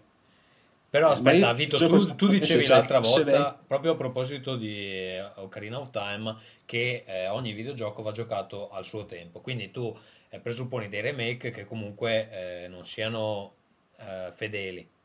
Ma secondo me un gioco come Zelda, secondo me, gli, gli metti una bella grafica, lo metti sul mercato, me lo gioco più volentieri e può essere anche fedele, perché no? Ma perché anche una questione di Io non dico- so. Parlava a livello grafico, ha giocato al suo Ma tempo. certe meccaniche adesso- però invecchiano male, cioè lo Z-targeting l'ha inventato Zelda, ma se te lo propone adesso cosa inven- cioè non propone più niente, capito? Tutti i Sì, giochi infatti. hanno lo Z-targeting. Sì, però è comunque una storia interessante che uno che puoi proporre. Se puoi proporre l'ultimo Zelda, che era una, una- tipo una fucilata sul testicolo destro, perché non puoi proporre Ocarina of Time? No, beh, dai, non, è, non era Ma perché è esattamente quello? Cioè, l'ultimo Zelda era praticamente una versione aggiornata di Ocarina of Time senza delle vere innovazioni. E finché non ci sarà, finché non ci sarà una sorta di piattaforma tecnologica per cui eh, un miglioramento della grafica mh, sarà praticamente impossibile. E quindi si lavorerà solo sui contenuti, come in fondo avviene più o meno in- nel cinema. Secondo me, finché non si, non si arriverà a quel punto, sì, i remake avranno senso, ma avranno senso se adatti i controlli, se svecchi certe Però, meccaniche. però io per esempio Ma- eh, ho giocato a mm, Metal Gear Solid il primo su PC, quindi è, è uguale alla versione PlayStation 1. Tra l'altro è talmente uguale che non hanno nemmeno tradotto i comandi, quindi tu trovi premi triangolo per, eh, che cazzo ne so, accucciarti e sul, sul PC dici quale cazzo è il triangolo, non si sono nemmeno scomodati a, a cambiare la traduzione.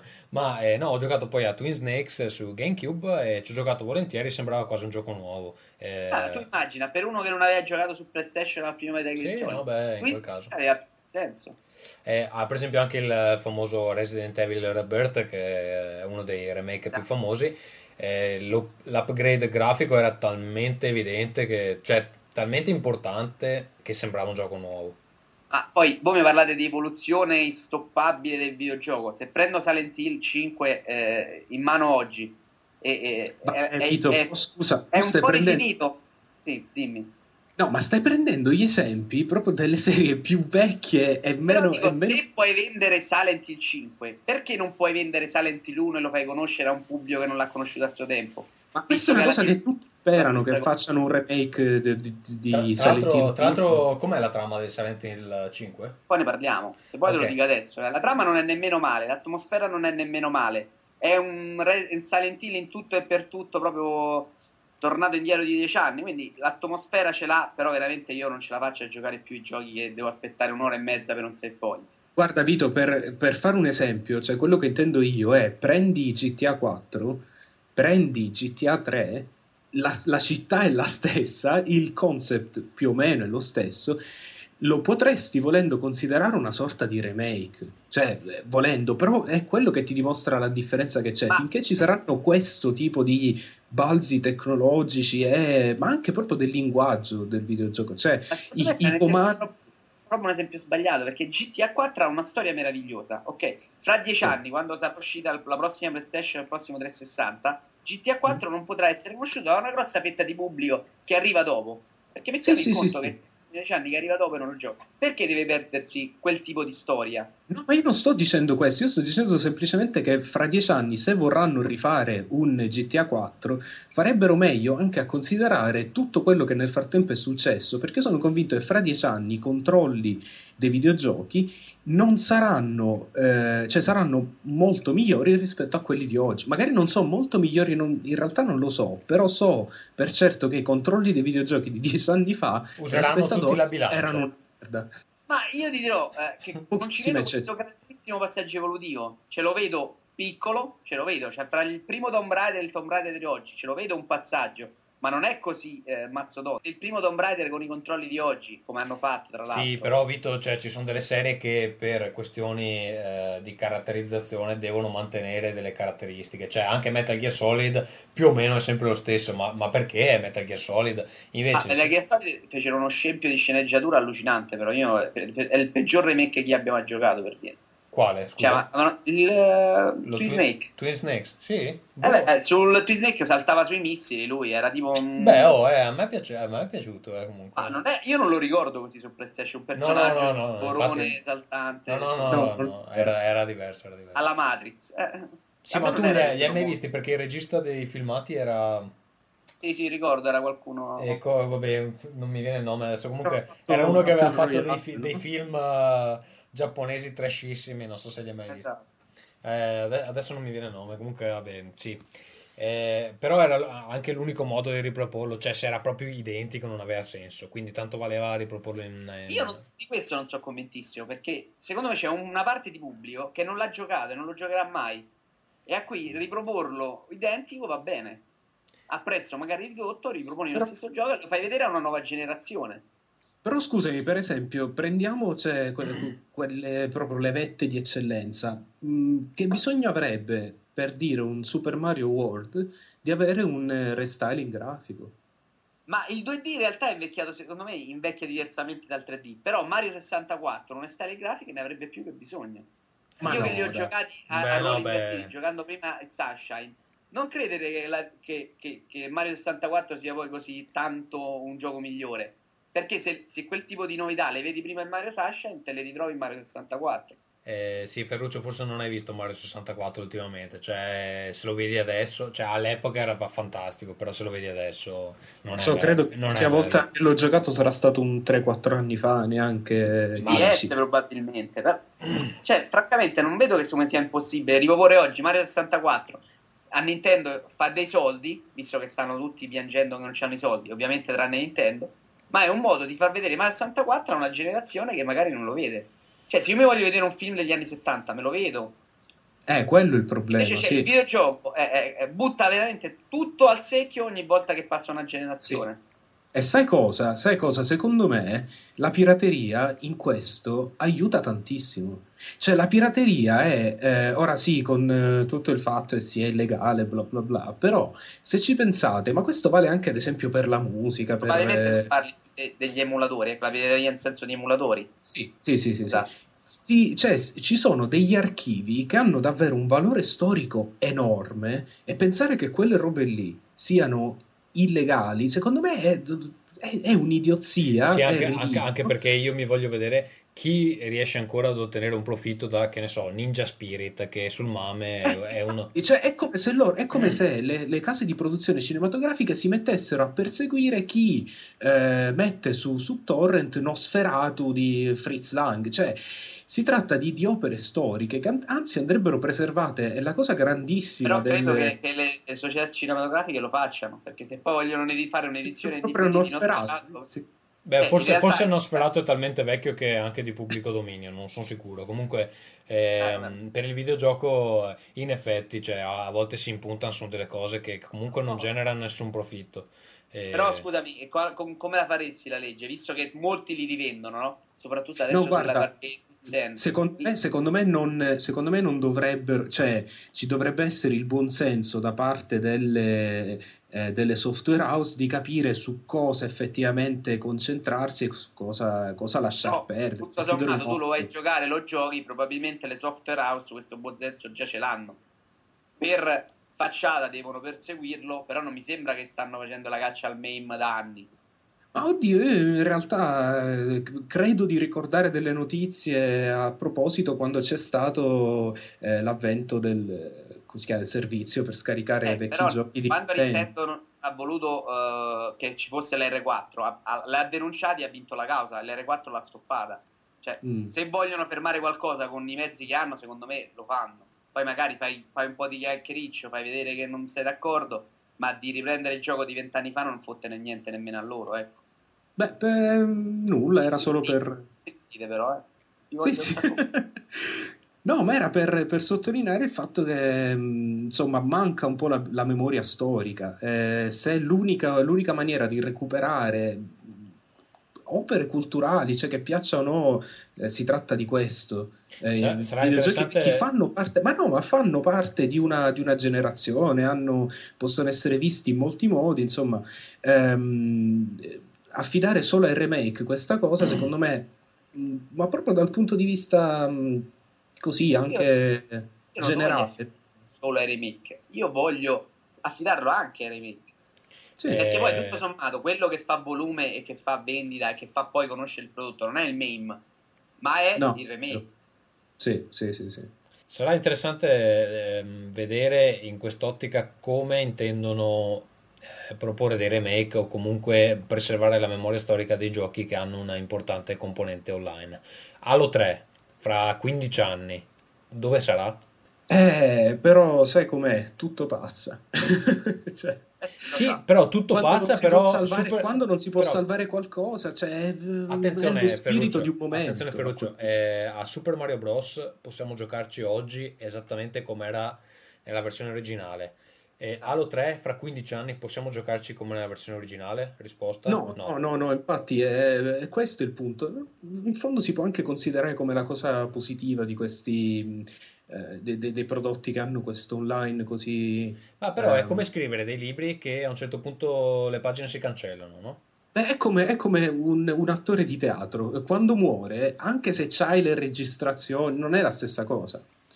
Eh, quindi ci sono alcune cose che purtroppo non possono essere preservate. Sono quasi certo che sia una cazzata, però la metafora è veramente bella. Bravo Ferruccio. No, scusatemi, è come, come dire, come suonava Beethoven, probabilmente benissimo, non lo sapremo mai. Ehm, certe cose non, non possono essere registrate e certe cose Io- non si possono conservare, come Però, l'online. però è strano perché i giochi più vecchi possono essere preservati, quelli più nuovi no. Sì, sì, sì, e non solo, e non saranno, non saranno probabilmente più giocabili, ma fra poco, cioè fra tipo, non so, magari Halo 3 no, però un qualsiasi gioco anche, anche bello, però meno importante di Halo 3, probabilmente fra 5 anni Che ne so, Insomma. G- GTA 4 online fra 5 anni, no, non basta. ci potrai giocare più. Eh, ovviamente. Now playing. Eh, allora, iniziamo con i giochi che stiamo giocando. Vito, eh, Silent Hill 5. Sì, finisco come ho detto, è un Silent Hill perfetto, ma proprio perché è un Silent Hill perfetto, è un Silent Hill di cui non se ne sente più il bisogno. In realtà, come survival horror, a quel livello non ce n'è più granché in giro, perché Resident Evil, con i suoi checkpoint, col suo nuovo stato, ha abbandonato completamente il suo aspetto, quello pauroso, quello di angoscia, e proprio il limite più grande di Silent ovvero i salvataggi distanti milioni di chilometri, è quello che lo rende ancora un, eh, un videogioco angoscioso eh, e pauroso perché la paura più grande è quella di morire e, e di dover farsi un'ora di gioco con, con- aprendo porte che ti sei fatto già prima. Il problema è che hanno rifinito molto l'interfaccia dei controlli, che funziona, eh, devo dire, a meraviglia. All'inizio si fa un po' fatica, però quando eh, cominci a prenderci la mano, secondo me è, un- è una buona interfaccia. Il, il combattimento invece è rimasto una merda, con tutto che l'hanno migliorato eh, e che tutto sommato si riesce a fare qualcosa di diverso. Ma è veramente un... Cioè, cioè, tu ti metti in posa da battaglia e hai due tasti per colpire contro nemici che magari ti prendono e ti uccidono semplicemente picchiandoti. Quindi da quel punto di vista è piuttosto disastroso. Io credo di non finirlo perché sono morto proprio ieri sera dopo un'ora e mezza che avevo salvato e non, non me la sento proprio eh, di tornare sul Su Silent Hill 2 io ho due domande. Intanto mi sto mangiando un panino se sentite dei rumori. Silent. Hill 5 immagino, non Sì, il 2. due, due- Cosa ho detto? Due? Sono ubriaco. Allora, eh, sì, nel frattempo sto mangiando un panino e bevendo tequila, quindi questo per, per farvi sapere. Fammi Eh, dire solo una cosa, quello che veramente è imbarazzante in Silent Hill è che per quanto è perfetto, si parte dall'ospedale, si passa per l'albergo, si va nel cimitero. sì, A scuola? È esattamente Silent Hill quello che abbiamo visto. Che palle. C'è, Eh, c'è ci- la ci scuola, sono, ci sono c'è delle la se- scuola elementare. No, Eh, le, se- ancora non ci sono arrivato, ma probabilmente ce lo faremo. le serie a rotelle ci sono perché le ho viste nei, nei Eh, trailer.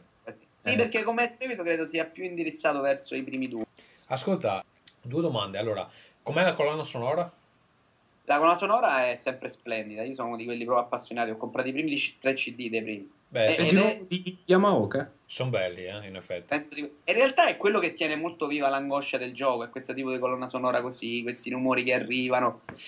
Quindi quella è veramente la parte meravigliosa. Ed anche come trama parte bene il gioco, non parte malissimo.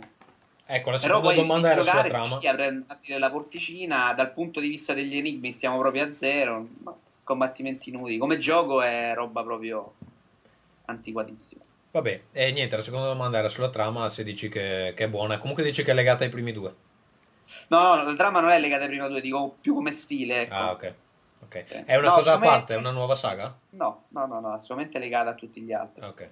Più o meno come erano legati gli altri. Silent Hill 2 non era legatissimo al primo per dire. Aveva questo suo, Però, per esempio, il 3 era molto legato al primo. Io ho giocato i primi tre e gli altri Il 3 lasciati. era direttamente il seguito del primo, sì, anch'io ho saltato per 4. Vabbè. Però quello, quello legato al primo e al terzo, per esempio, era quello su PSP. Eh, il, se- il secondo gioco di cui vuoi parlare è Halo Wars, no? Sì, di- dico solo una cosa un minuto perché ho provato giusto il tutorial, insomma, poi in inglese per il momento non me lo gioco. E niente, volevo solo eh, assicurare che i controlli funzionano veramente bene. Certo, il gioco sembra un RTS vecchio stile, insomma, mi ha ricordato molto il primo Command and Conquer che comprai per PlayStation, che ho giocato con tappetino e mouse della Sony, così per ribadire quanto rullo. I controlli sono fantastici, sono, sono ottimi, hanno fatto un buon lavoro, insomma, quindi immagino che sia un gioco molto classico e semplificato nella struttura. Ultime due cose le dico sul Race Pro per far capire quanto sia bello. Insomma, Ah, prendo la pista, la prima pista, la prima gara, metto su Silverstone che conosco perché dopo anni che giochi ai videogiochi di auto, anche se sono una pippa, eh, ormai le piste le hai imparate perché ti fai Silverstone, ti fai la buona sega, ti fai quella insopportabile tedesca. Comunque faccio le tre Esatto, Nürburgring. Faccio eh, le prime tre curve, alla quarta esco. Cercando di frenare, non tengo la macchina. Quindi dico, vabbè, riavvio. Interfaccia grafica assolutamente indecente di Race Pro. Riparto, stessa curva, riesco fuori, proprio non riuscendo a controllare la macchina. Terza volta esco a quella curva, spacco il CD e ho finito di giocare. L'ho raccontato. Andiamo avanti. Via. Ascolta, Ferruccia, voglio sapere qualcosa di Nobi Nobi Boy, che ho la bocca piena, eh, lo dico solo per chi mm, ci sente. Io, che- io penso che tu sia una persona molto maleducata e offensiva nei confronti dei nostri ascoltatori. Ascolta, eh, sono quasi le 11 di sera, io ho sonno, ho bevuto alcol, quindi non mi rompere i coglioni. Stai anche là a masticare con la bocca aperta. Ok, insomma, va bene. comunque, dicevo, Nobi Nobi Boy il nuovo gioco del creatore di Katamari Damacy. Sì. Double Dildo poi. eh, Ma per le-? Perdonami Ferruccio. Sì, sì, sì. No, no, chiedo Cosa? perché forma, che sì sì. Perché? vi- vi- poi. Per quale piattaforma è uscito? Non lo so. Ah, per PSN. PlayStation Ah, ok. 3, PSN eh, del creatore di Katamari Damacy, che probabilmente fa un grandissimo uso di allucinogeni. Eh, beh, allora, lo scopo di questo gioco è comandare questa specie di essere abbastanza ributtante, perché ha la forma di un verme. Eh, tu praticamente con uno stick analogico comandi la testa, con l'altro il culo. Lo scopo è fare allungare questo, questo verme antropomorfo perché ha la faccia umana. ehm, e beh, praticamente lo devi Ma c'ha anche, cu- c'ha anche il culo umano, perché C'è la, il la scimmia, faccia... no? il culo rosso da scimmia. Eh, quindi vai in giro, ehm, lo scopo, cioè non c'è uno scopo. Il punto del gioco è in, pratica mangiare gli oggetti e gli animali e le persone che trovi nei livelli con questa grafica veramente semplicissima, basica, io direi praticamente a livello di Katamari Damacy. Il vermone si allunga, quindi diventa un po' più difficile controllarlo perché i livelli sono basati su delle piattaforme sospese nel vuoto. E, e nulla, lo scopo è tutto qui. I livelli sono generati casualmente. eh, c'è questa cosa che praticamente man mano che la gente gioca si scoprono nuovi mondi, quindi c'è questo aspetto interessante. Praticamente vengono sommate le lunghezze dei, dei- dei personaggi di tutti quelli che ci giocano al mondo. Quando questa lunghezza arriva a un pianeta reale, cioè tipo, non so, il nostro satellite, cioè mm, la Luna, eh, si sblocca un nuovo livello. Ora, il gioco in sé eh, non, non- non esiste, cioè, no- no- non ci sono obiettivi. Eh, visto che costa pochissimo, perché costa intorno ai 4 euro, io consiglio di, eh, se, se, qualcuno ha voglia di spendere soldi così, di, di dargli un'occhiata perché, perché comandare, il, cioè muovere il vermone è divertente. Ma io ho visto però un trailer dove mh, c'è questo verme sul quale eh, ci sono dei personaggi che saltano con dei, mh, degli attrezzi, non so neanche come descriverli, sono dei bastoni No. con delle molle al- ad un'estremità e ci saltellano sopra. Eh, sì, dei- alcuni personaggi scavalcano il vermone, non ha alcuna, se, se quello a cui ti riferisci non ha alcun impatto. Poi ci sono, sì, sì, nel caso della Luna si, si è sbloccata questa cosa e le molle, insomma, non lo so. Però il- il- non, non c'è uno scopo. Quindi Insomma, sì, ci nessuno sono ci capisce delle- un cazzo. Sì, ci sono delle cose carine, tipo che so, che puoi saltare praticamente a, puoi cominciare a levitare in aria, quindi eh, c'è, c'è questo sistema per cui, non so, ti arrotoli attorno alle nuvole, cioè, Sì, ma Ora- eh, Ferruccio, la domanda è cosa bisogna fare? è nulla. Fare diventare il vermone il più lungo possibile e È poi... spendere 4 euro l'obiettivo del gioco, secondo me. No, è, è- è fatto. a, me, a me sinceramente ha fatto, cioè se proprio andiamo su un giudizio di valore, mi ha fatto stracacare. Perché Sì. è veramente, per quanto mi riguarda, è veramente senza senso. Però, Oh, siamo arrivati Eh, al punto. Stai- prima ci hai detto di comprarlo, adesso ci dici che sta strada cagata. no, ma, ma per- perché sai cosa? Mentre, mentre ci stai ad armeggiare là, eh, Ti ti accorgi che mh, passano i quarti d'ora. Cioè, davvero, eh, perché, perché è carino muoversi attorno. In fondo è la, la stessa cosa di Katamari Damacy. Non è che ci si giocasse per sbloccare i livelli o che, chissà che. Si- ci si giocava perché era divertente eh, comandare la palla. E questo più o meno è la stessa cosa, solo che mh, non so, ad alcuni è piaciuto molto, a me, io devo dire la verità, è ri- nello stesso mese in cui è uscito Flower, che è anche questo un gioco uscito su PSN, un gioco indipendente, è, è abbastanza originale, ehm, Flower vince sicuramente. Vado, vado ad, a- ad occhio, insomma, ma credo sia il primo gioco che hai comprato che non ti è piaciuto. Sì, in effetti, Credo da quando, il primo gioco non straordinario di cui parli. da quando, da No, quando è iniziato eh, Rincast, in effetti... Guarda, io di solito compro i giochi che mi piacciono, non, non gioco a qualsiasi merda eh, come, come fai tu. Però di solito se compro un gioco è perché eh, capisco che mi potrebbe piacere. No, ma la cosa carina di questi dei, dei giochi che uno può scaricare eh, da PSN o Steam è che insomma spendi, spendi poco, anche se è poi una cagata, non è te- te- un grosso problema. Sì. puoi recuperare l'investimento. Allora, io eh, prima di lasciarti parlare di Flowers, eh, direi due cose su Crisis Core. Allora, ci ho giocato abbastanza ultimamente, sono alla fine, eh, direi il 99%. Ehm, sono proprio fuori dalla porta dell'ultimo boss. Sì, Crisis Core eh, ricordiamo che è l'RPG È il- per PSP. Sì, è l'RPG per eh, PSP, Final Fantasy VII Crisis Core. Parla sostanzialmente degli eventi eh, che sono successi prima, eh, quelli narrati in Final Fantasy VII. Allora, devo dire che non, non l'ho giocato come un mega nerd, nel senso che non ho fatto tutte le missioni, non ho cercato tutti gli oggetti, eccetera. Sto cercando di vedere la trama perché mi, mi interessa sapere un attimo come l'hanno sviluppata.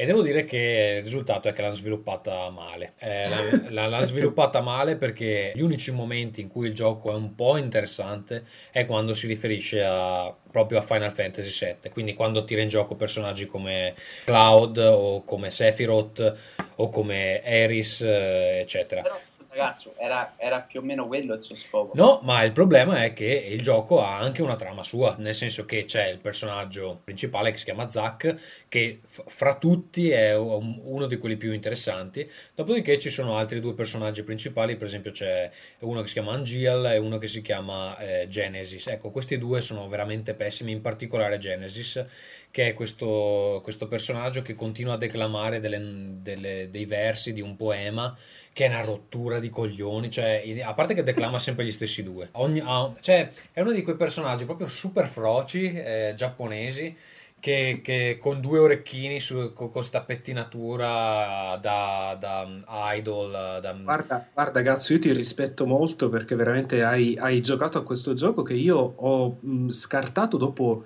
20 minuti di gioco. Veramente uno degli acquisti peggiori che abbia mai fatto in vita mia. Ci ho giocato 20 minuti, ho detto che sta merda e non l'ho mai più toccato. No, il, pro- il problema è che com- Questa comunque... trama io sono d'accordo. No, no, ma allora, cioè il problema è che, eh, eh, per esempio, il combattimento non è male, il sistema non è, non è male. E il, il- il problema di, di- di quello che funziona è che, per esempio, a livello facile, semplicemente basta premere il tasto attacco e quasi tutti i nemici muoiono. A livello, difficile, a livello difficile, io non ci ho giocato, ma mi dicono che è molto frustrante perché i nemici hanno tipo il triplo degli HP e fanno molto più male. È per allora il questo, che, è per è questo che c'è sul livello medio, cazzo. Qui, Eh, no, no, non giochi- c'è, no, non c'è. Quan- allora, a live- a livello, fa- a livello facile è troppo facile, a livello difficile è troppo difficile. E, e quindi cioè, l- l- l'aspetto eh, strategico viene completamente perso. Quindi dice, vabbè, mi guarderò la trama. La trama è proprio ripetitiva, c'è una roba che ti ripetono le cose 50 volte, un po' proprio sto stile cazzo giapponese che mi sono accorto anche quando, quando sono stato in Giappone che c'ha questa tendenza di ripetere le cose 50 volte, un po' come quei dialoghi tipo io sono il re. Oh, sei veramente il re? Sì, sono il re. Oh, veramente il re? Non ci credo. E, Cioè, c'ha Però queste cose rispetto che... ad altri eh, RPG giapponesi, questo mi, mi era sembrato invece, secondo me, avere un minimo di ritmo rispetto ad altri. Allora, il punto è che funziona quando tira in ballo i vecchi personaggi, con i personaggi nuovi non funziona.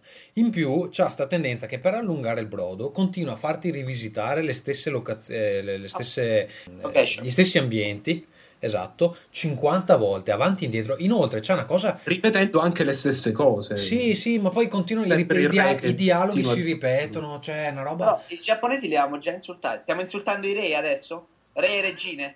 Sì, re e regine tutto re- il mondo, andate a fanculo. Re Reg- no, ma poi aspetta, una cosa che odio, per esempio, c'è una, una parte del gioco dove devi cercare degli, ehm, diciamo, de- de- degli item. Allora, eh, cerchi in un ambiente, non, non trovi niente, poi vai in altri due ambienti, trovi della roba, torni nell'ambiente eh, iniziale e improvvisamente c'è, c'è qualcosa che prima non, non- non appariva.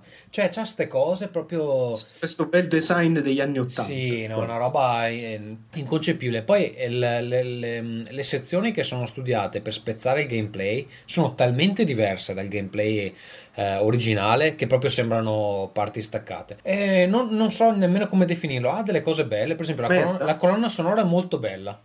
No, no, no, non è... Cioè, il problema è che non è merda, perché ha, ha delle parti che comunque... eh, se ti è piaciuto Final Fantasy VII ci sono delle parti che sono interessanti. Eh, ci sono de- de- de- de- dei risvolti alla trama che sono interessanti, però sembra raffazzonato, cioè proprio ha messo insieme una storia di 16-17 ore, perché è quello che dura se non fai le missioni secondarie, che, che potevano tranquillamente riassumere in 2-3 ore. Cioè, non- Guarda, io proprio per il fatto che sono un, eh, un- che, che- che ho un ricordo ottimo di Final Fantasy VII, sono ancora più con, eh, con la bava alla bocca contro Crisis No, Core. guarda, non lo so, mi dicono tutti che il finale è bellissimo. eh, io sono al- appunto fuori dal boss finale fe- fino Ma adesso. anche non- sti cazzi a quel punto, dopo 140 ore di noia, insomma. Guarda, sono quasi tentato di guardarmelo su YouTube perché adesso sono in un Eh. punto in cui è una cosa che, che mi sta proprio sul cazzo dei giochi Squaresoft e Square Enix a questo punto. Sono fuori dal boss finale e devo sconfiggere un nemico che richiede un particolare oggetto per eh, essere sconfitto agilmente. Allora, io l'oggetto non ce l'ho e sono in una zona da cui non posso uscire. Cioè, mi era già successo con Valkyrie Profile, una cosa del genere, che sono in un punto da, da cui non posso tornare indietro e non ho un oggetto che serve, cioè che mi, mi sta troppo sulle palle. Cioè, questo è proprio un design pessimo. Non posso definirlo in altro modo. No, parliamo della cosa più bella di Crisis Core, però non ricordo se ne abbiamo già parlato, ed è la PSP Limited Edition uscita in Giappone di 7777 pezzi. Sì, Vabbè. ce l'hai? È chiaro, pagata un fottio e poi è uscita anche in Europa. Eh, bravo a me, applausi. Ma Però quan- pagava un po' di più del normale. quante. PSP Ma anche hai? se non fosse uscita in Europa, cioè, non è che saresti stato un figo a comprarla, eh? Perché No, cazzo ti sei guarda, comprato? è veramente, veramente, veramente bella. Perché mi si sta arrivando la batteria? Porca troia, sta attaccata alla corrente. La batteria Attenzione, del... sta impazzendo il me. Facciamo, Avevo staccato la ciabatta. Fa- fa- facciamo una pausa. Ma io direi a questo punto di non tagliare, dai. Lo teniamo? Ma sì, Sì, ma devo andare in Ma bagno sì. di nuovo. ma i nostri ascoltatori ci amano. Questi siparietti comici così. No, però... Eh, Ragazzu, visto che sei così preciso, i giochi di cui abbiamo parlato, posso cancellarli dalla lista mano a mano? Eh, A me, a me aiuta questa cosa. Cancellali. cioè, cazzo, ce n'è tre e non è che... Vabbè, No, cancella. non po- lo sapevo che non posso, sei chiaramente un malato de- delle cose. Cance-. Hai vedezzali di un altro colore, non lo so, così è più facile. Eh, lo so, posso fare tutta sta fatica. Vabbè, va- vai al bagno, vai, penso. Vito, eh, voglio sentirti su Resident Evil 5. È Resident Evil 5, lo dico per chi è, appre- è appassionato come me della lingua inglese. Ed è comunque un Resident che, Evil 5. Resident Evil. A grande sorpresa, eh, è un gioco che mi sta piacendo. Porca puttana, ho appena rovesciato delle noccioline sul pavimento. Oh, come, se avessi, come se avessi ucciso il gatto. Cioè, Sì, ma Ah, cazzo. io pensavo che aveva puli- cancellato tutti i file di questa No, meravigliosa no, ho pulito per terra oggi pomeriggio. Vabbè, comunque vai. Eh, ma anche sti gran cazzi ci vogliamo mettere, cazzo. Ok, continuo. Scusa, sei Eh, pulito, prendile da terra e mangiale, sarà pulito, chi se ne frega. Ok. Allora, e allora parliamo da cavalli, di cavalli. Eh no, ma se vivi da solo, guarda, cioè, se comunque non vivi con i genitori, Sì, ma alz- ti adatti a molte cose orrende. Io mangiavo anche se era sporco per terra. alzarmi alla mattina e sentirmi scricchiolare sotto i piedi perché ho le noccioline non è bello. Ok, Andiamo ragazzi, possiamo tornare in argomento videoludico. Vai, vai. Ok, Allora, il gioco, come dicevo, un grande sorpresa, è un gioco che funziona. Ero, dalla demo ero rimasto abbastanza basito dai controlli ingessati e dalla struttura. Cioè, eh, dal demo sembra che sei continuamente assaltato dagli zombie stile Left 4 Dead. In realtà il gioco è più o meno una fotocopia di Resident Evil 4, stessa struttura, con i controlli simili, e funziona ancora a meraviglia allo stesso modo. Si è persa come Resident Evil 4 completamente ogni velleità di, di survival horror, cioè il gioco è proprio un action veloce. Hanno tolto la- anche l'obbligo di salvare dove c'è una macchina da scrivere, quindi sono tutti checkpoint e salvataggi automatici. L'inventario per passarci gli oggetti tra te e il tuo, il tuo bot, poi in realtà il gioco immagino che in due sia anche meglio. Eh, è, è praticissimo. Hanno messo de- del menu veloce per azionare armi velocemente. Ci sono molte sezioni varie, alcune sulla barca, altre in cui stai su una jeep e spari alle moto. Le, le moto in Africa, che è un po' la nuova, la nuova moda, perché la moda nuova del momento è moto e Africa. Loro hanno messo insieme moto e Africa, secondo me sono dei geni. In Africa, in cui ricordiamo che sono tutti bianchi, eh? Sì, esatto. Cioè, ci sono anche degli indiani. Ho visto della gente dello Sri Lanka dal demo. Sono anche dei super neroni, vi sbagliate. C'è anche de- delle tribù indigene. No, no, no, no, no, da questo punto di vista no, in realtà ce ne sono. E il gioco funziona, io non vi posso dire l'altro. Il gioco è divertente, esattamente come era divertente Resident Evil 4. Se li dovessi mettere vicino oggi, eh, tra l'uno e l'altro, eh, senza ricordarmi che Resident Evil 4 è uscito sei anni fa, insomma, che quindi c'è già stato, preferirei addirittura il 5. Proprio come ambientazione, secondo me è più riuscita. Graficamente è di ottimo livello. Secondo me è un buon acquisto. Ma Ascolta, in Eh, coop non sei riuscito a giocare. No, no, no, non posso perché, perché si è rotto il gioco. Però è buono. Come? E poi andiamo avanti, non fare domande su questo aspetto. Non posso, ti ho detto, vai avanti. Insomma, no- non è originale. Diciamolo. Ma assolutamente no. È Minchia. un Vabbè, promo hai, hai- hai la versione verbatim. No, no, no, no, ma lo dire manco per scherzo. Arrestatelo, forza dell'ordine, se sentite questo podcast, Ho, arrestatelo. ho una versione promo senza. Ma va a cagare. Ma si è rotta la DSL a casa. Ok, eh, poi. Vabbè, no, basta io, dai, parliamo di altro. Vabbè, parliamo di altro. gioco- Secondo me è da acquistare addirittura. Per gli appassionati della serie è, è un ottimo acquisto. Via. Eh, Ferruccio Flower. Sì, Flower ehm, è un gioco in, bis- in cui bisogna controllare il vento. Ehm, tu mandi un petalo, eh, un petalo di fiore nel vento e devi risvegliare altri fiori. ehm, Sembra un po' una so- roba da Lady Oscar. È Cazzo, una ma, ro- Ferru, ma non è uscito un po' di tempo fa questo gioco? Un fottio saranno un tre settimane al massimo. Non facciamo un podcast da una vita. eh, ragazzi, io ce l'ho, io ce l'ho questo gioco e l'hai scaricato o te o l'altro tuo amico. Sì, però, Vito, tu non scarichi un gioco originale, anzi, sì, non si può. No, l'hanno comprato loro e io l'ho preso da loro. L'ho e comprato io. Que- No, eh, No. vabbè, sì, sarà, un, eh, sarà uscito un tre settimane fa. Vabbè, Ehm, comunque questa è una rubrica dove si parla dei giochi che stiamo giocando, non degli Io ultimi. me lo ricordo di tre mesi fa, però vabbè, vai, vai. No, sbagli, Sì, sbagli, sì, eh. sbagli. No, eh, a me è piaciuto tantissimo, però, però capisco, eh, cioè, è, è- è un gioco come probabilmente non ne avete mai giocati. Ehm, il- lo scopo, come dicevo, è quello di Tu vai, risvegliare... c'è il PlayStation 3 e ti dico se sei un cazzone. Eh, vai, vai, vai. Vai. Ehm, quindi lo scopo è risvegliare questi campi fioriti. ehm, è, è difficile da spiegare a parole perché mh, il fascino che ha è molto basato su- sulla grafica, eh, sulle- sulla musica. C'è un'interazione con la musica che è molto interessante, un po' come Flow, che è l'altro gioco di That Game Company, che sono gli sviluppatori di Flower. Potrebbe essere quello che ho giocato io. Eh, Flow, Flow è uscito Flow è quello all'uscita- dove si interpretano tipo dei microorganismi, no? Sì, sì. Eh, quindi sfrutta totalmente il Six Axis con, eh, per una volta, per, per l'unica volta con dei eh, risultati ottimi. Ehm, io lo consiglio veramente a tutti perché è un, un gioco che nel suo piccolo ehm, fa vedere che i videogiochi possono essere qualcosa di, qualcosa di diverso. Di diverso. Ascolta, Eh, Ferruccio, eh, l'hai finito? Sì, sì, Eh, sì, perché sì. mi dicono che l'ultimo stage sia molto sia sconvolgente, è vero? Eh, in che senso? No, non so che sia diverso da quello che cioè di- che l'ultimo stage Eh, dia un senso a tutto il resto.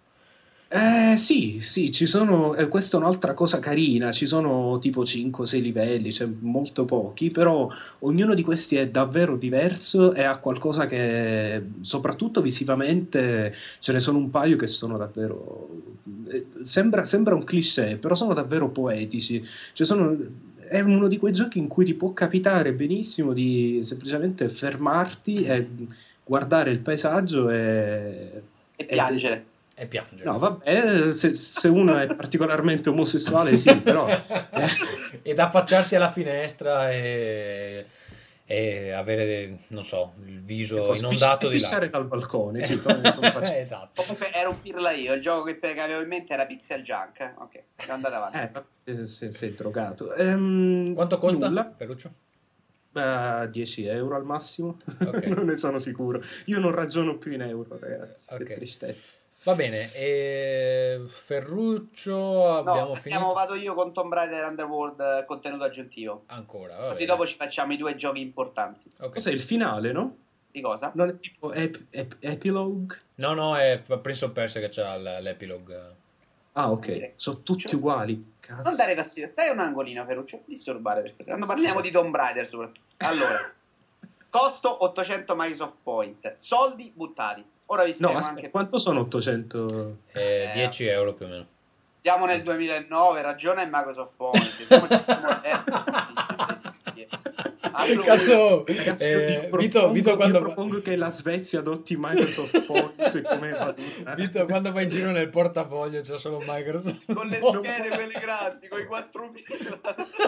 No, non può andare peggio di come vada adesso, ragazzi. Allora, per piacere, stiamo parlando di Tomb Raider, quindi l'argomento è serio e triste in questo caso. Allora, il livello in sé, che si chiama credo Sotto le ceneri, non è nemmeno male dal punto di vista giocoso. È un livello classico di Tomb Raider, eh, divertente, ha degli enigmi molto carini fatti con le corde, in cui trascini degli oggetti con le corde, non, non ve lo spiego, però un è un livello, buon livello. è un livello bon- Anche- bondage? Eh? È un livello bondage. E sto parlando di Tomb Raider, per cortesia. Allora, ehm, dicevo, il livello è buono. Il problema è la trama di questo livello. Perché? È più o meno imbarazzante, cioè è molto imbarazzante, perché all'interno della trama di questo gioco, senza dare alcuna di questo livello, senza dare alcuna spiegazione, e ricordo che il livello è venduto anche separatamente, eh, hanno preso un pezzo della trama del gioco a cui loro in questo capitolo a parte fanno riferimento ed è come se abbiano preso comp- dentro il gioco questo livello, lo abbiano tolto e venduto a parte. Però se la trama del gioco completa aveva un senso, togliendo questo livello, ora che ce lo rimetti dentro non capisco più un cazzo. Scusa, scusa, questo mi ricorda le lezioni all'università di eh, economia. Cioè, che cazzo stai dicendo? Allora, te lo rispiego. Eh, la trama di... Allora, hai presente un gioco con una trama? Ecco. Con 10 livelli. Io prendo Sì. il livello 6, lo stacco dal gioco e lo metto Eh. da una parte, lo vendo separatamente. Però non mi preoccupo di adattare quel livello per venderlo separatamente e non mi preoccupo di, eh, di aggiustare la trama per farla funzionare senza quel livello. Ma che tristezza. Ma che... ma- Esatto, è veramente imbarazzante perché nel livello a parte fanno riferimento a dei fatti e c'è un personaggio che sarebbe la Lara Dark che nel gioco principale si vede ogni tanto Che ascolta i Tokyo Hotel. Esatto, tu vedi questa Lara Dark e tu nel, gioco principale non capisci nemmeno che cazzo ci fa perché dici ma che chi è questa? Ogni tanto la vedi, ti dà un cazzotto in testa, sparisce, te la botta, poi a fine del gioco non ne parla per niente e tu dici vabbè, stava là, magari è passata. Minchia, Chris Underwood è un personaggio principale, ma i fatti sono all'interno della storia dell'Underworld principale. Quindi, eh, eh, non so, non ha più senso l'underworld principale. Il livello a sé venduto separatamente è tipo un, un furto a mano armata, una No, rapina. Vito, scusami, allora sei tu che non hai capito eh, che st- stanno provando a fare narrativa non convenzionale. Ma infatti sono molto interessato a quel contenuto aggiuntivo di Prince of Persia perché il gioco ha un finale che ha perfettamente senso. Eh, però adesso vendono il contenuto aggiuntivo che si chiama eh, Epilogue. E Te lo quindi, compri tu. guarda, vorrei quasi comprarlo per vedere cosa, cosa si sono inventati nella trama. Il problema è che il gioco non è particolarmente bello, quindi devo vedere quanto costa, non so. Io Prince of Persia non lo voglio vedere più, più da lontano. Comunque, 800 Myself Point buttati nel cesso. A 400 per un livello di Tomb Raider, a chi è appassionato piace, perché il livello non è male, dai. L'ambientazione fa cagare, è uno dei più brutti de- dall'interno di Underworld, perché hanno preso le fogne de- del castello di Lara. Per il resto, invece, è un buon livello. Oh, però se ci pensate un poco, con tutto il parlare che si è fatto di contenuti aggiuntivi per eh, giochi e cazzi vari, alla fine l'unico che non abbia deluso, ehm, forse nell'ultimo anno, è stato, eh, cioè nel- nel- negli action, no? nei giochi più narrativi, è stato GTA 4, no? L'unico che eh, fra gli action adventure che abbia, fra i contenuti aggiuntivi che abbia, che non abbia deluso, ehm, alla fine è stato The Lost and Damned, perché da quello che so, insomma, questo, come ci ha detto Vito, questo- questa espansione di Tomb Raider sembra non essere tanto all'altezza, anche quella di Prince of Persia non se ne sente proprio parlare benissimo, e quella di Fallout 3 che è uscita fino ad adesso non, Ma non ha... anche quella di Mass Effect, per dire. Però vedi, Come quel- anche quella di Mass Effect era terribile. Sì. Durava pochissimo ed era veramente un pianeta stupidissimo. Però ti dico, quella di GTA 4 è più un'espansione che in realtà un contenuto aggiuntivo. E, Eh, la differenza si la nota come. differenza, scusa, spiega Sì, qual è la allora no, guarda, Ah, L'espansione nel mondo PC era un gioco a parte che veniva venduto a prezzo inferiore, diciamo 20 euro, 30 euro, perché era probabilmente lo stesso gioco con nuovi livelli. Ok? E quello ma è un come- gioco che puoi vendere, puoi mettere sul mercato. Il nuovo livello è un livello in più, una mappa in più, una stupidaggine in più, un contenuto aggiuntivo. Il problema per il momento sono proprio i prezzi. Allora, io posso parlare un attimo di eh, The Lost and Damned beh, perché l'ho preso il primo giorno in cui è uscito, tra l'altro ho beccato una finestra in cui scaricarlo, in cui andava velocissimo, ho sentito altre persone che hanno provato a scaricarlo subito dopo, non riuscivano perché c'erano i server intasati. E tra l'altro si parla anche del contenuto aggiuntivo che ha avuto più successo in assoluto, anche perché appunto oggettivamente è quello che è qualitativamente migliore per il prezzo che costa. Allora, il contenuto aggiuntivo ehm, in questo caso è eh, un'espansione massiccia. Si parla di un gioco, io sono a 9 ore di, di gioco e non l'ho ancora finito, credo che eh, di essere ormai verso la fine deve essere intorno alle 10 10-11 ore in totale. E- e- molto. non sto facendo molte delle missioni secondarie perché volendo si, si può, eh, si può anche, però mi piace più, mi piace più seguire la trama che fare missioni così tanto per, tanto per farle. E, mm, no, niente, il, il- il fatto è che prima di tutto è molto integrato ehm, con il eh, GTA 4 originale, cioè la trama si svolge nello stesso momento, eh, semplicemente è cambiato il personaggio che è appunto questo Johnny Klebitz, è un um, biker eh, eh, tratto di origine ebraica, non so come mai abbiano deciso di, di dargli questa origine ebraica, gius- giusto per fare un po' di casino, presumo. Esatto. E niente, eh, sviluppa completamente dei personaggi nuovi, ci sono un sacco di dialoghi nuovi, c'è- ci sono dei nuovi contenuti per quanto riguarda le radio e anche la televisione, le missioni Sì, sono ma- nuove e eh, sì. eh, affrontano lo stesso stessa finestra temporale GTA 4 da un'altra prospettiva. Infatti alcune delle missioni si sovrappongono a quelle di Nico. E quindi Ma sono, di quello che ci interessa, dai. cioè il pene. Esatto. Allora, sì, questa nuova espansione è diventata famosa perché eh, si vede il primo nudo integrale eh, nel mondo dei videogiochi. Anzi, mi hanno detto che ne esiste un altro eh, in qualche altro gioco, però adesso non, non ricordo esattamente. Comunque, insomma, questo è decisamente quello che ha fatto più. Revenge. Come? Custer's Revenge, quella cosa orrenda in cui dovevi stuprare la- l'indiana legata al palo. No, è vero, c'è anche quello, però no, no, no, ce n'è, ce n'è un altro più recente. Eh, mi sa che eh, Custer's Revenge deve essere periodo Commodore 64 addirittura, forse Sì. Commodore 16. No, allora c'è una scena in cui si vede subito nel gioco, eh, circa due ore eh, dopo l'inizio, dove il protagonista, sto Johnny Klebitz, parla con un politico, politico in una sauna, anzi no, in un centro massaggi, è la prima volta, e insomma si, si vede sempre inquadrato dal, dal, bacino in su, è a petto nudo, ehm, parlano insomma della missione che Johnny Klebitz deve, deve svolgere e lascia sempre diciamo intuire che, il, che il, il, il, politico insomma è nudo però insomma non fa vedere niente di particolare. C'è, c'è, quella roba per cui praticamente viene coperto da un oggetto in primo piano. No no no, è sempre, è, è sempre inquadrato. film dei Simpson più o meno. No no è sempre, è sempre inquadrato, da, è sempre inquadrato dal, dal, dall'ombelico in su diciamo. Eh, okay. Dopodiché, alla fine, insomma, quando uno dice vabbè, non, non, succede niente, alla fine ti fanno vedere cioè, c'è proprio un uh, primo piano della, della nudità di, del suo pirolo, diciamo. Tra l'altro, sì, l'inquadratura è anche un po', un po insistente, diciamo. Però, mm, ma io l'ho trovata L'ho trovata innanzitutto uh, coerente con il personaggio che rappresenta, perché questo politico è un po' uno sbruffone che, che, pensa di essere più importante degli altri, eccetera. Quindi, insomma, questa rappresentazione insomma, di lui nudo che comunque parla con un motociclista che è un, chiaramente un criminale, dà un po' questa, questa idea di, di, insomma, lui è un uomo potente che se ne sbatte, eccetera. Ma non l'ho trovata particolarmente offensiva perché, insomma, comunque Rockstar ha fatto una scelta interessante, al posto di fare un nudo femminile integrale, ha fatto un nudo maschile chiaramente con l'intento di far parlare, perché insomma è la, la cosa di cui si parla di più. Poi ehm, ne parlavamo anche insomma su, sul forum che frequentiamo, eh, che recentemente il nudo maschile c'ha un po' questo... Eh, cioè ormai è un po' la cosa in, no? Da, Ma è, da... è, vero che bisogna sdoganarlo, nel senso che nudi femminili se ne, son, se ne vedono da sempre, il nudo maschile è un po' un tabù. No, ma per carità, e lo, lo, stanno facendo in molti. Cioè, è interessante vedere che ci sono film come, non so, Zack e Miri Make a Porno, eh, che, che, è uscito recentemente, o anche credo Role Models, ho sentito dire, che usano questa roba del, così, del nudo maschile in eh, chiave comica. Mi sembra che... Ma sì, ma cioè, perché la, c'è, c'è, da dire ah. che il nudo maschile oggettivamente è più brutto di, del nudo femminile. Eh, oggettivamente permette, permette, cazzo. Uh, per Ferruccio credo sì. sia un po' diverso. Ma no, è meno, è meno aggraziato, cioè diciamo, diciamoci la verità.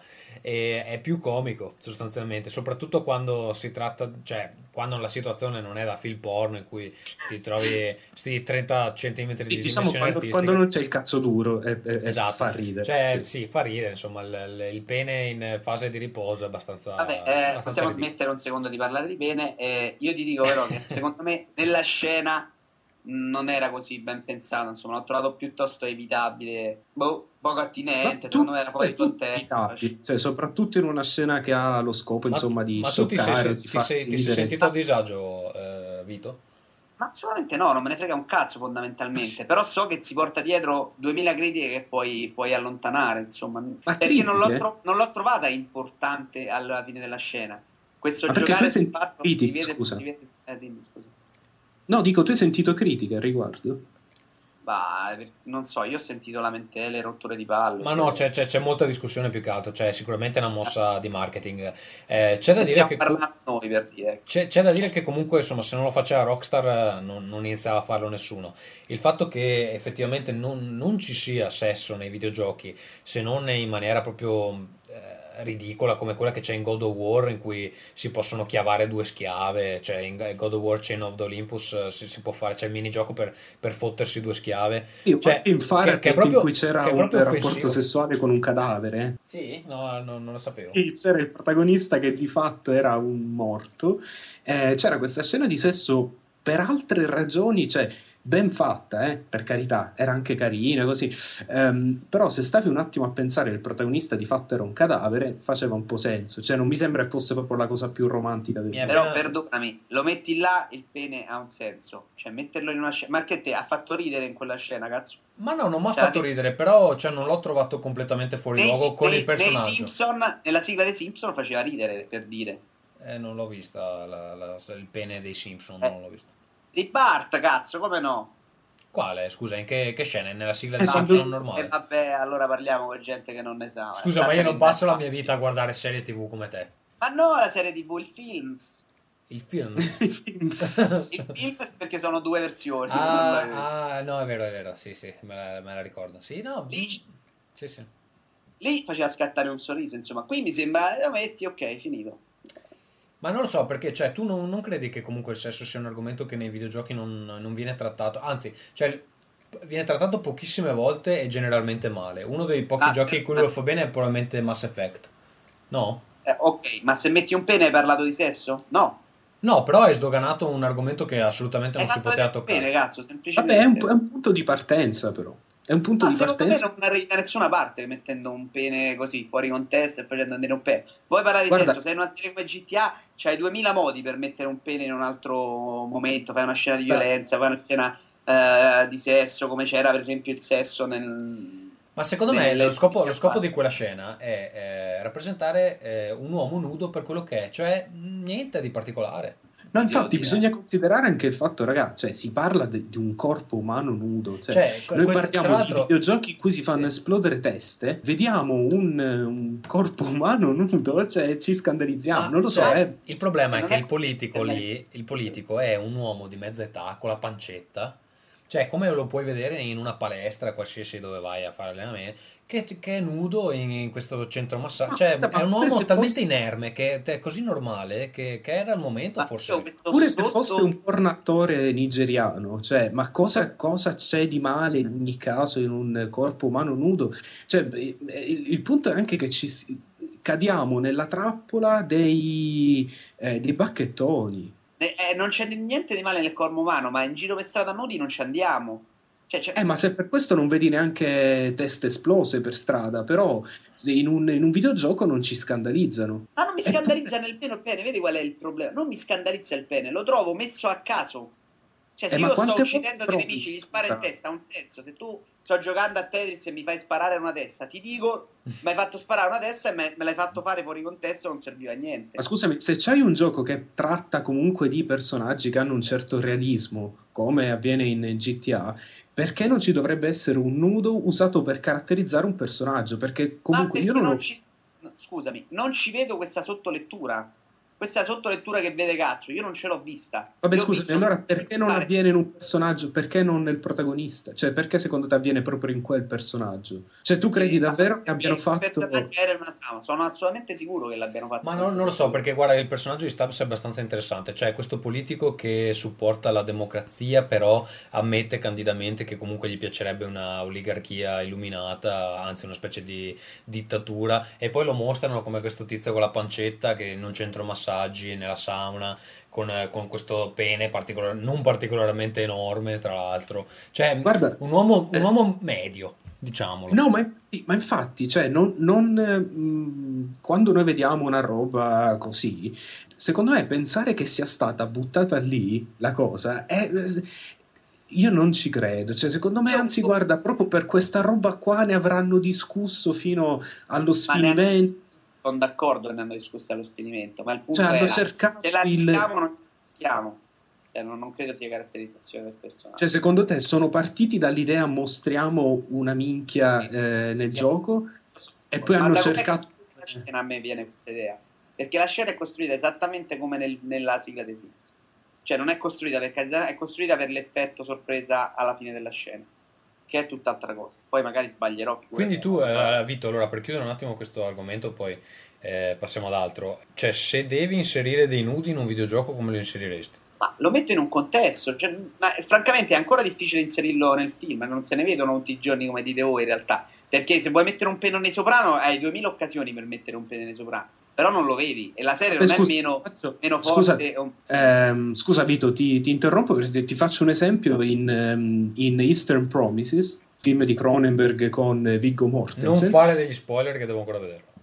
No, però c'è questa scena che, vabbè, non so se è uno spoiler, però c'è questa scena bellissima di un, ehm, una sorta di, di- di combattimento in un bagno turco in cui il protagonista è totalmente nudo e si vede il pistolino di eh, Viggo Mortensen, che tra parentesi c'ha 50 anni un corpo che nessuno di noi avrà mai in tutta la nostra vita e non Una ha mai nerchia di avuto. 40 centimetri. Esatto, no, no, ma in generale, comunque, in quella Ah, scena lì, il protagonista è nudo, ma non perché, cioè, perché si vuole dimostrare, cioè, quello che, che- che, insomma appare evidente è che anche in questa situazione in cui è estremamente vulnerabile, ehm, vabbè, non spoileriamo, però vedrete, vedrete il film.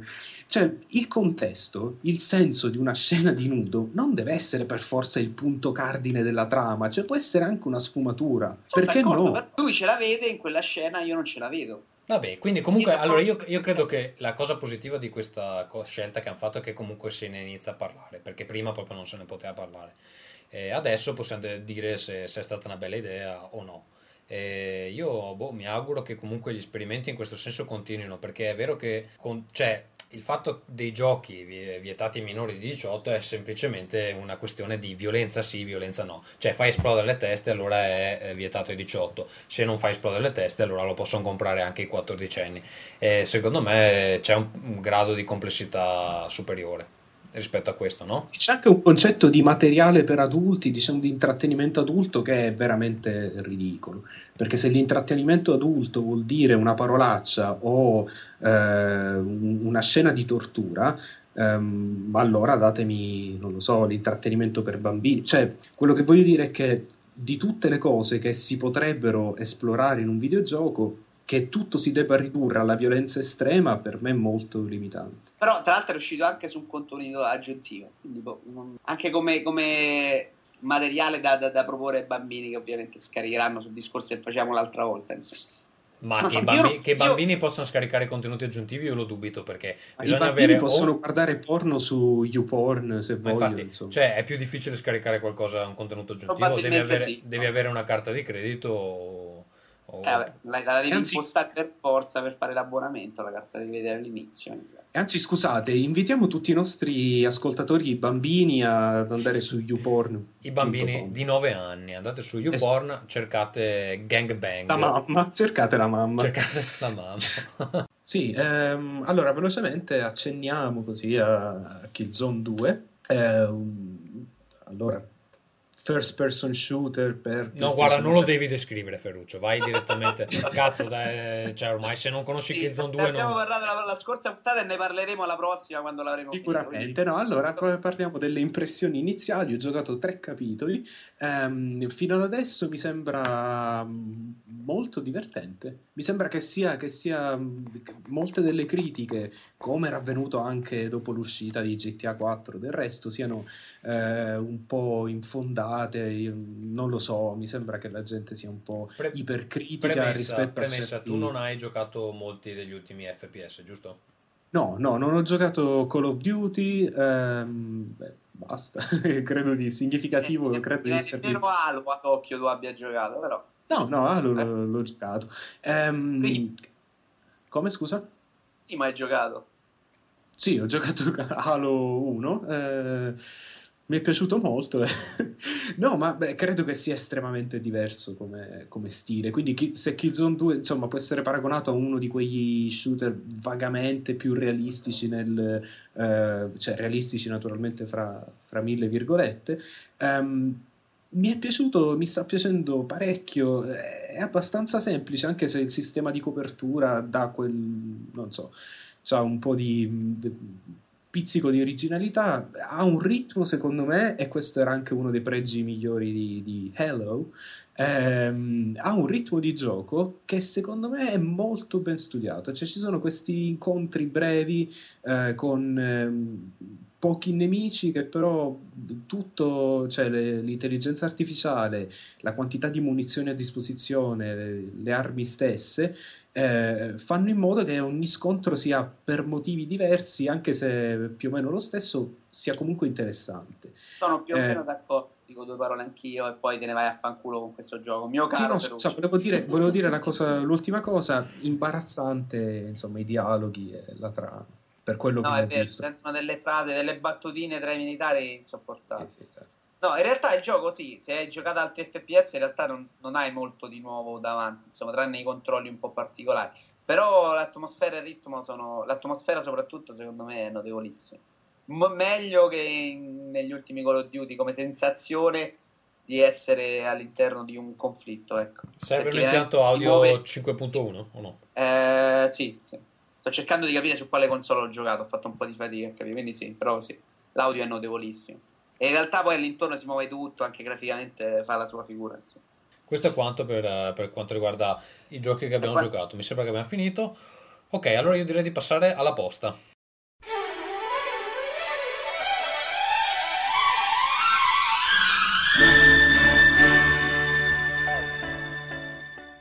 Posta, abbiamo eh, diverse email, ehm, avete risposto in molti al, ehm, alle richieste per il Giappone. Allora, io un po' ho cercato di tener conto mentre ehm, facevo il, il, eh, reportage che appunto potete sentire nella prima puntata dei Raincast Extra. Comunque eh, abbiamo anche email che non c'entrano, per esempio Mio ci scrive in merito ai giochi segnalati per iPhone vorrei dire basta con sti giochi scemi. Eh, premettendo di non essere un fanboy e non aver comprato l'iPhone per quello, e proprio per questo non ho sentito la necessità di prendere il touch, devo dire che eh, ne escono e ne stanno uscendo di giochi davvero meritevoli che secondo me pongono l'iPhone in netta concorrenza con PSP e DS, forse facendo quello che tutti vorrebbero, ovvero sia unire il touch con l'ottima grafica e la multimedialità di PSP. Insomma, attenzione ad Apple che quando si impegna innova di brutto lasciando tutti al palo. Ehm, tornando ai giochi scemi, ok per Trace, che trovo un gioco molto bello, stile, eh, con, ah, con un bello stile, anche se probabilmente a nessuno verrà in mente di finire i 120 livelli. Mi piacerebbe menzionare però anche eh, Fast Lane, eh, dice driver, eh, Driving Arcade ispirato palesemente a Ridge Racer, ottimissima grafica, poi Rolando, che eh, vi ricordo è questa specie di clone di ehm, Loco Roco, e poi c'è eh, Edge, bellissimo anche se breve, titolo in cui c'è da guidare un cubo lungo intricati livelli, soundtrack stupenda. Complimenti per il podcast, sono un grande fan del dottore Vito Iovara. Allora, Faccio mio, una domanda, Sì. perdona. Lui dice basta con questi giochi scemi e Sì, poi infatti dice che sono molto belli. Di che No, sta parlando? No, no, sta, sta parlando dei, dei giochi che abbiamo segnalato noi, cioè che ho segnalato io sostanzialmente. Allora, mio, qua il problema dell'iPhone è che i giochi migliori bisogna comprarli. Io adesso non è che ho tutto sto tempo né tutti questi soldi da investire nell'iPhone, ho 50 console e, e mm, all'iPhone ci gioco solo quando sono in bagno, quindi eh, i giochi che, che segnalo sono quelli che ho voglia di, di prendere. Non ha nemmeno senso che, che me ne compri 50, che, che poi non, insomma, non sto lì a giocarci. Il telefono lo uso per altro, per telefonare, per leggermi le mail, eccetera. Eh, però se volete segnalarli voi, eh, chiaramente possiamo fare da amplificatore, diciamo. Quindi eh, Edge e Rolando sono abbastanza famosi, tutti e due sembrano molto titoli ottimi, eh, non li ho ancora provati. Eh, Fastlane non lo conoscevo, comunque eh, grazie per la segnalazione. Se ne avete altri, fatecelo sapere. Dopodiché abbiamo eh, Cube88 ci scrive per il Giappone. Allora, da bravo cazzo, vai alla sede Nintendo e cerca di parlare con Miyamoto. Fatti dire sto cacchio di nuovo Zelda quando ha intenzione di presentarlo. Se non gli hai troppo disturbo, occuparsi di quei 3-4 hardcore gamers che gli sono rimasti. Allora, va, il nuovo Zelda. Mm, non lo so, pare che probabilmente alle 3 di quest'anno è il momento giusto. Io, francamente, non so come possono innovare la saga. No, E- ma soprattutto, ragazzi, cioè, ehm, per quanto sia una serie che amo, cioè, davvero quello che volete è il nuovo Zelda. Cioè, eh, eh, questa cosa, questa roba a me. Tutti si lamentano del- che ci sono sempre stesse- le stesse cose, poi tutti a volere il nuovo Zelda, ma che presentassero un gioco nuovo, davvero nuovo, per il pubblico storico di Nintendo. Un un altro Zelda, di nuovo. Ah, eh, non lo so, Io anche per... aspetto Wii for da legna per dire, Wii- perché sono aperto alle innovazioni. Wii Pizza. Ma il nuovo Zelda, io non riesco, davvero non, non- non ho idea di come possono innovarlo, perché la cosa più scontata che possono fare è cercare di portarlo in prima persona come hanno fatto con Metroid Prime. Però, cioè, se lo fanno così è proprio, pensa, cioè, buttata là. Eh, non ho idea perché per mantenere le, le caratteristiche di Zelda devono comunque... È sempre stata una serie molto uguale a se stessa. No, ma si parlava, di, si parlava di qualcosa di simile a quello che hanno fatto con l'episodio per DS, però non lo so, da- appunto come stavi dicendo, è, Zelda è abbastanza... c'ha sempre la stessa struttura, forse sarebbe meglio, non lo so, aspettare un po', vedere di trovare delle idee che davvero cambino Zelda alla radice, cioè... Però, Eh. però è vero che comunque Zelda cioè, è uguale nella- in superficie, ma gli episodi fra di loro sono molto diversi. Eh, ha degli elementi che si ripresentano sempre. Ehm, Li amo tutti, però se Nintendo non presenta il nuovo Zelda, a chi si è comprato il Wii per i giochi Nintendo? Ma perché non può fare una nuova, un nuovo gioco che, che sia anche per, eh, per i fan? Cioè, È che- Ma è perché che lancia fa- 100 nuovi giochi per i non fan, non credo che si metti a Sì, rischiare. infatti anche i fan, i fan vogliono i brand storici, è quello il problema. Tra l'altro Ah. anche il, il fantoziano non credo che si metti grande Vito, eh. Non credo che si metti. metti. No, hai detto? detto, hai detto non credo che si metti. Eh, nego, nego tutto, non andate dietro alla registrazione. Tanto non. Eh, cazzo, come Berlusconi, prima dice le cose, poi, poi non è vero. Andate avanti, amici. Viva Gio- Forza Italia, vai. Giornalisti di sinistra. Oh, allora, poi. Poi abbiamo, vabbè, non, non so cosa succederà con il nuovo Zelda, sarà da vedere. Secondo Eh, me, Francesco che l'ha detto questa Cube, eh, non ce ne frega un cazzo. Dai, dire. Francesco Visconti, no, no, no. Oggi non devi insultati, cazzo. Francesco Visconti, Francesco Visconti ci chiede: Ciao Gazzu, salta a più pari tutti i convenevoli, bla bla bla bla bla bla. Ora che vai in Giappone, Ah, ecco. ora che vai in Giappone, passerai sicuramente in qualche negozio di videogames. Ecco, puoi controllare se questi dannati nani gialli hanno un mercato PC. Allora, E abbiamo mer- offeso anche i giapponesi. I nani gialli. Allora, il- il- sì. il mercato. Rispondo io se vuoi, cazzo, a questa domanda per te. Sì, rispondi tu. Non possiamo rispondere perché non è stato a Tokyo, ma a Osaka, in mezzo alla campagna. Sa benissimo come coltivano il mais in Giappone, ma non sa di allora, i- nei negozi in cui sono stato io, giochi PC non ce n'era nemmeno l'ombra. Tra l'altro, dirò una cosa: che in Giappone, almeno mh, quello che ho avuto modo di vedere io, non, hanno- non usano molto le reti wifi, eh, usano soprattutto cavo. E, e comunque sembra che internet eh, non lo utilizzino moltissimo da PC quanto piuttosto da cellulare. Quindi, boh, secondo me il mercato PC in Giappone è proprio Il strano. paese del cazzo, scusate. ragazzi. Sì, c'ha, c'ha sti cellulari spaziali e ne, ne parlo. Adesso definiamo il Giappone dalla periferia di Osaka e eh, divertitevi. Mi tiro fuori da questo gioco al massacro. Vabbè, poi mi- mi- eh, Francesco mi dice anche evita come la peste karaoke bar, da quello che ho sentito su Rincast non è cosa tua, infatti non ci sono andato. Eh, A sto gran cap, tira gratis per 90 euro ho fatto là dentro io, ma non ci pensavo proprio, era fantastico. sì? Sì, cazzo. Ma ce l'avevano le canzoni in inglese? Perché io non ci sono andato C'era- perché... C'erano canzoni anche in italiano. Per dire. Ma dai, vabbè. Cazzo, Eh, Io ho visto dei video del viaggio di Vito in Giappone in cui c'erano delle cose imbarazzanti che sono avvenute in questo. No, Eh, sì, sì, era Sì, imbarazzante, anche ma insomma di- Ah, comunque devo dire che c'erano delle belle patate in Giappone, eh, Non, eh, non potevo commentare troppo durante il viaggio, ma c'erano delle belle, belle figure. Visto che abbiamo parlato di pere, parliamo di patata. Il bello di loro è che si acchittano veramente tanto. Sì, infatti ho un po' paura che se le scuoti si alza una Esatto. nube, una nube di make-up e... e- Appassionate di moda e cose, si vede proprio che ci tengono. E Ah. f- eh, spendo di, di quei bei soldi sui vestiti che, vabbè, eh, ne, ne parlo meglio nella, nella puntata a parte. Comunque, ultima email per oggi, Emilio Bello. Io Tommaso, auguri, ehm, a parte questo mi è venuta... Auguri per cosa, Emilio? Comunque, ah, ma a parte questo mi è venuta in mente una cosa che dovresti fare in Giappone, andare in una sala Che giochi... a Tokyo era un bel viaggio, per questo ti faceva gli auguri per il bel viaggio. Tu sei andato a Osaka, quindi. Ah, Dio, quanto sei provinciale. Eh, Allora, andare in una sala giochi, sono Stai zitto, mi fai leggere queste email o no? Allora, andare in una sala giochi, informarti sulle cose che non sono gradite dai locali e creare una guida delle 10 cose da non fare in una sala giochi giapponese. Per esempio, so che guardare l'avversario mentre si gioca è brutto, cose così. Se poi fai un video dove ti riprendi e fai tutte le 10 cose sarebbe bellissimo. Allora, sì, sarebbe bellissimo, ma prima di tutto i giapponesi non parlano nessuna lingua al di fuori del giapponese. Addirittura in un negozio ho visto scritto eh, non parliamo inglese, parlate giapponese se potete. Ho detto cazzo a cazzo, se, se non so giapponese ti parlo inglese. Comunque, vabbè, ehm, allora le sala giochi, come dicevo, ci sono solo i mega professionisti. Quello che non si può fare è rompergli i coglioni sostanzialmente, non è che ci sono 10 Perché? cose. Ma perché? Perché l'unica cosa intelligente che potevi fare era, non lo so, imbarazzare un giapponese, che sono anche buffi quando li imbarazzi, e non l'hai fatto. Tipo andare ad abbracciarlo mentre giocava a un gioco. Esatto, non lo so, leccargli le orecchie, fare qualcosa del genere. Guarda, l'avrei anche fatto se, se non fosse stato un viaggio con la mia dolce metà. E la prossima volta andiamo noi e facciamo tutte le peggio cose. Il video sarebbe stato bello, purtroppo sono troppo povero per avere una videocamera. Quindi vi dovrete accontentare delle foto. che- Non come Vito che compra quelle in HD Sony. Sì, ma Vito, No. Vito No, c'ha i soldi. Non l'ho comprata, però sì. Sì, no, Vito per esempio quando va in Francia va a Parigi, però così, per dirlo. Ah, Vito, Vito va solo nelle capitali. provinciale, però sono, sono così stronzo che vado a vedere Parigi, per dire, però vabbè. Va nelle Cioè, capitali. scemo io, che sciocco. Vabbè. Eh. Niente, quindi Emilio in sala giochi eh, non siamo riusciti a, anzi non sono riuscito, visto che, che non mi voglio dare il plurale maestatis, non sono riuscito a individuare le 10 cose da non fare, semplicemente non devi rompere le palle a chi sta giocando perché sono concentratissimi. Ok, io direi che per oggi è abbastanza, vi invito appunto a scaricare la puntata aggiuntiva che verrà con questo Ringcast, ma il prossimo episodio arriverà a breve, presumo. Volete dire qualcos'altro, Ferruccio?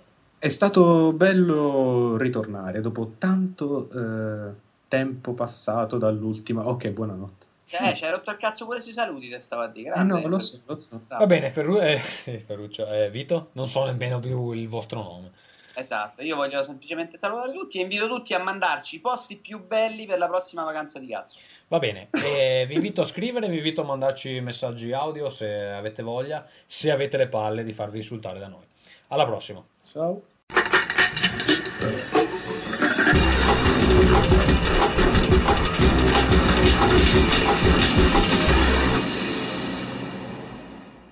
Consueti contatti. Eh, Dal mese scorso l'indirizzo del blog è rincast.splendor.com. Correggete le vostre iscrizioni RSS se ancora non l'avete fatto. Mandateci le vostre missive o i vostri contributi audio in MP3 a rincast.gmail.com. Mm, Sapete che rispondiamo volentieri e con una certa verve comica. Eh, Rincast lo trovate su iTunes cercando appunto eh, con ehm, parola chiave Rincast e lo potete ascoltare in streaming eh, sul blog. Su Last.fm eh, invece lo trovate con keyword ring. Per gli MP3 vi rimando a www.genainch.com. Aiutateci a diventare ricchi e famosi eh, diventando fan su Facebook, ma soprattutto eh, ricordatevi che c'è anche Ringcast Extra, puntata numero 1, che vi aspetta ai consueti indirizzi. Ringcast.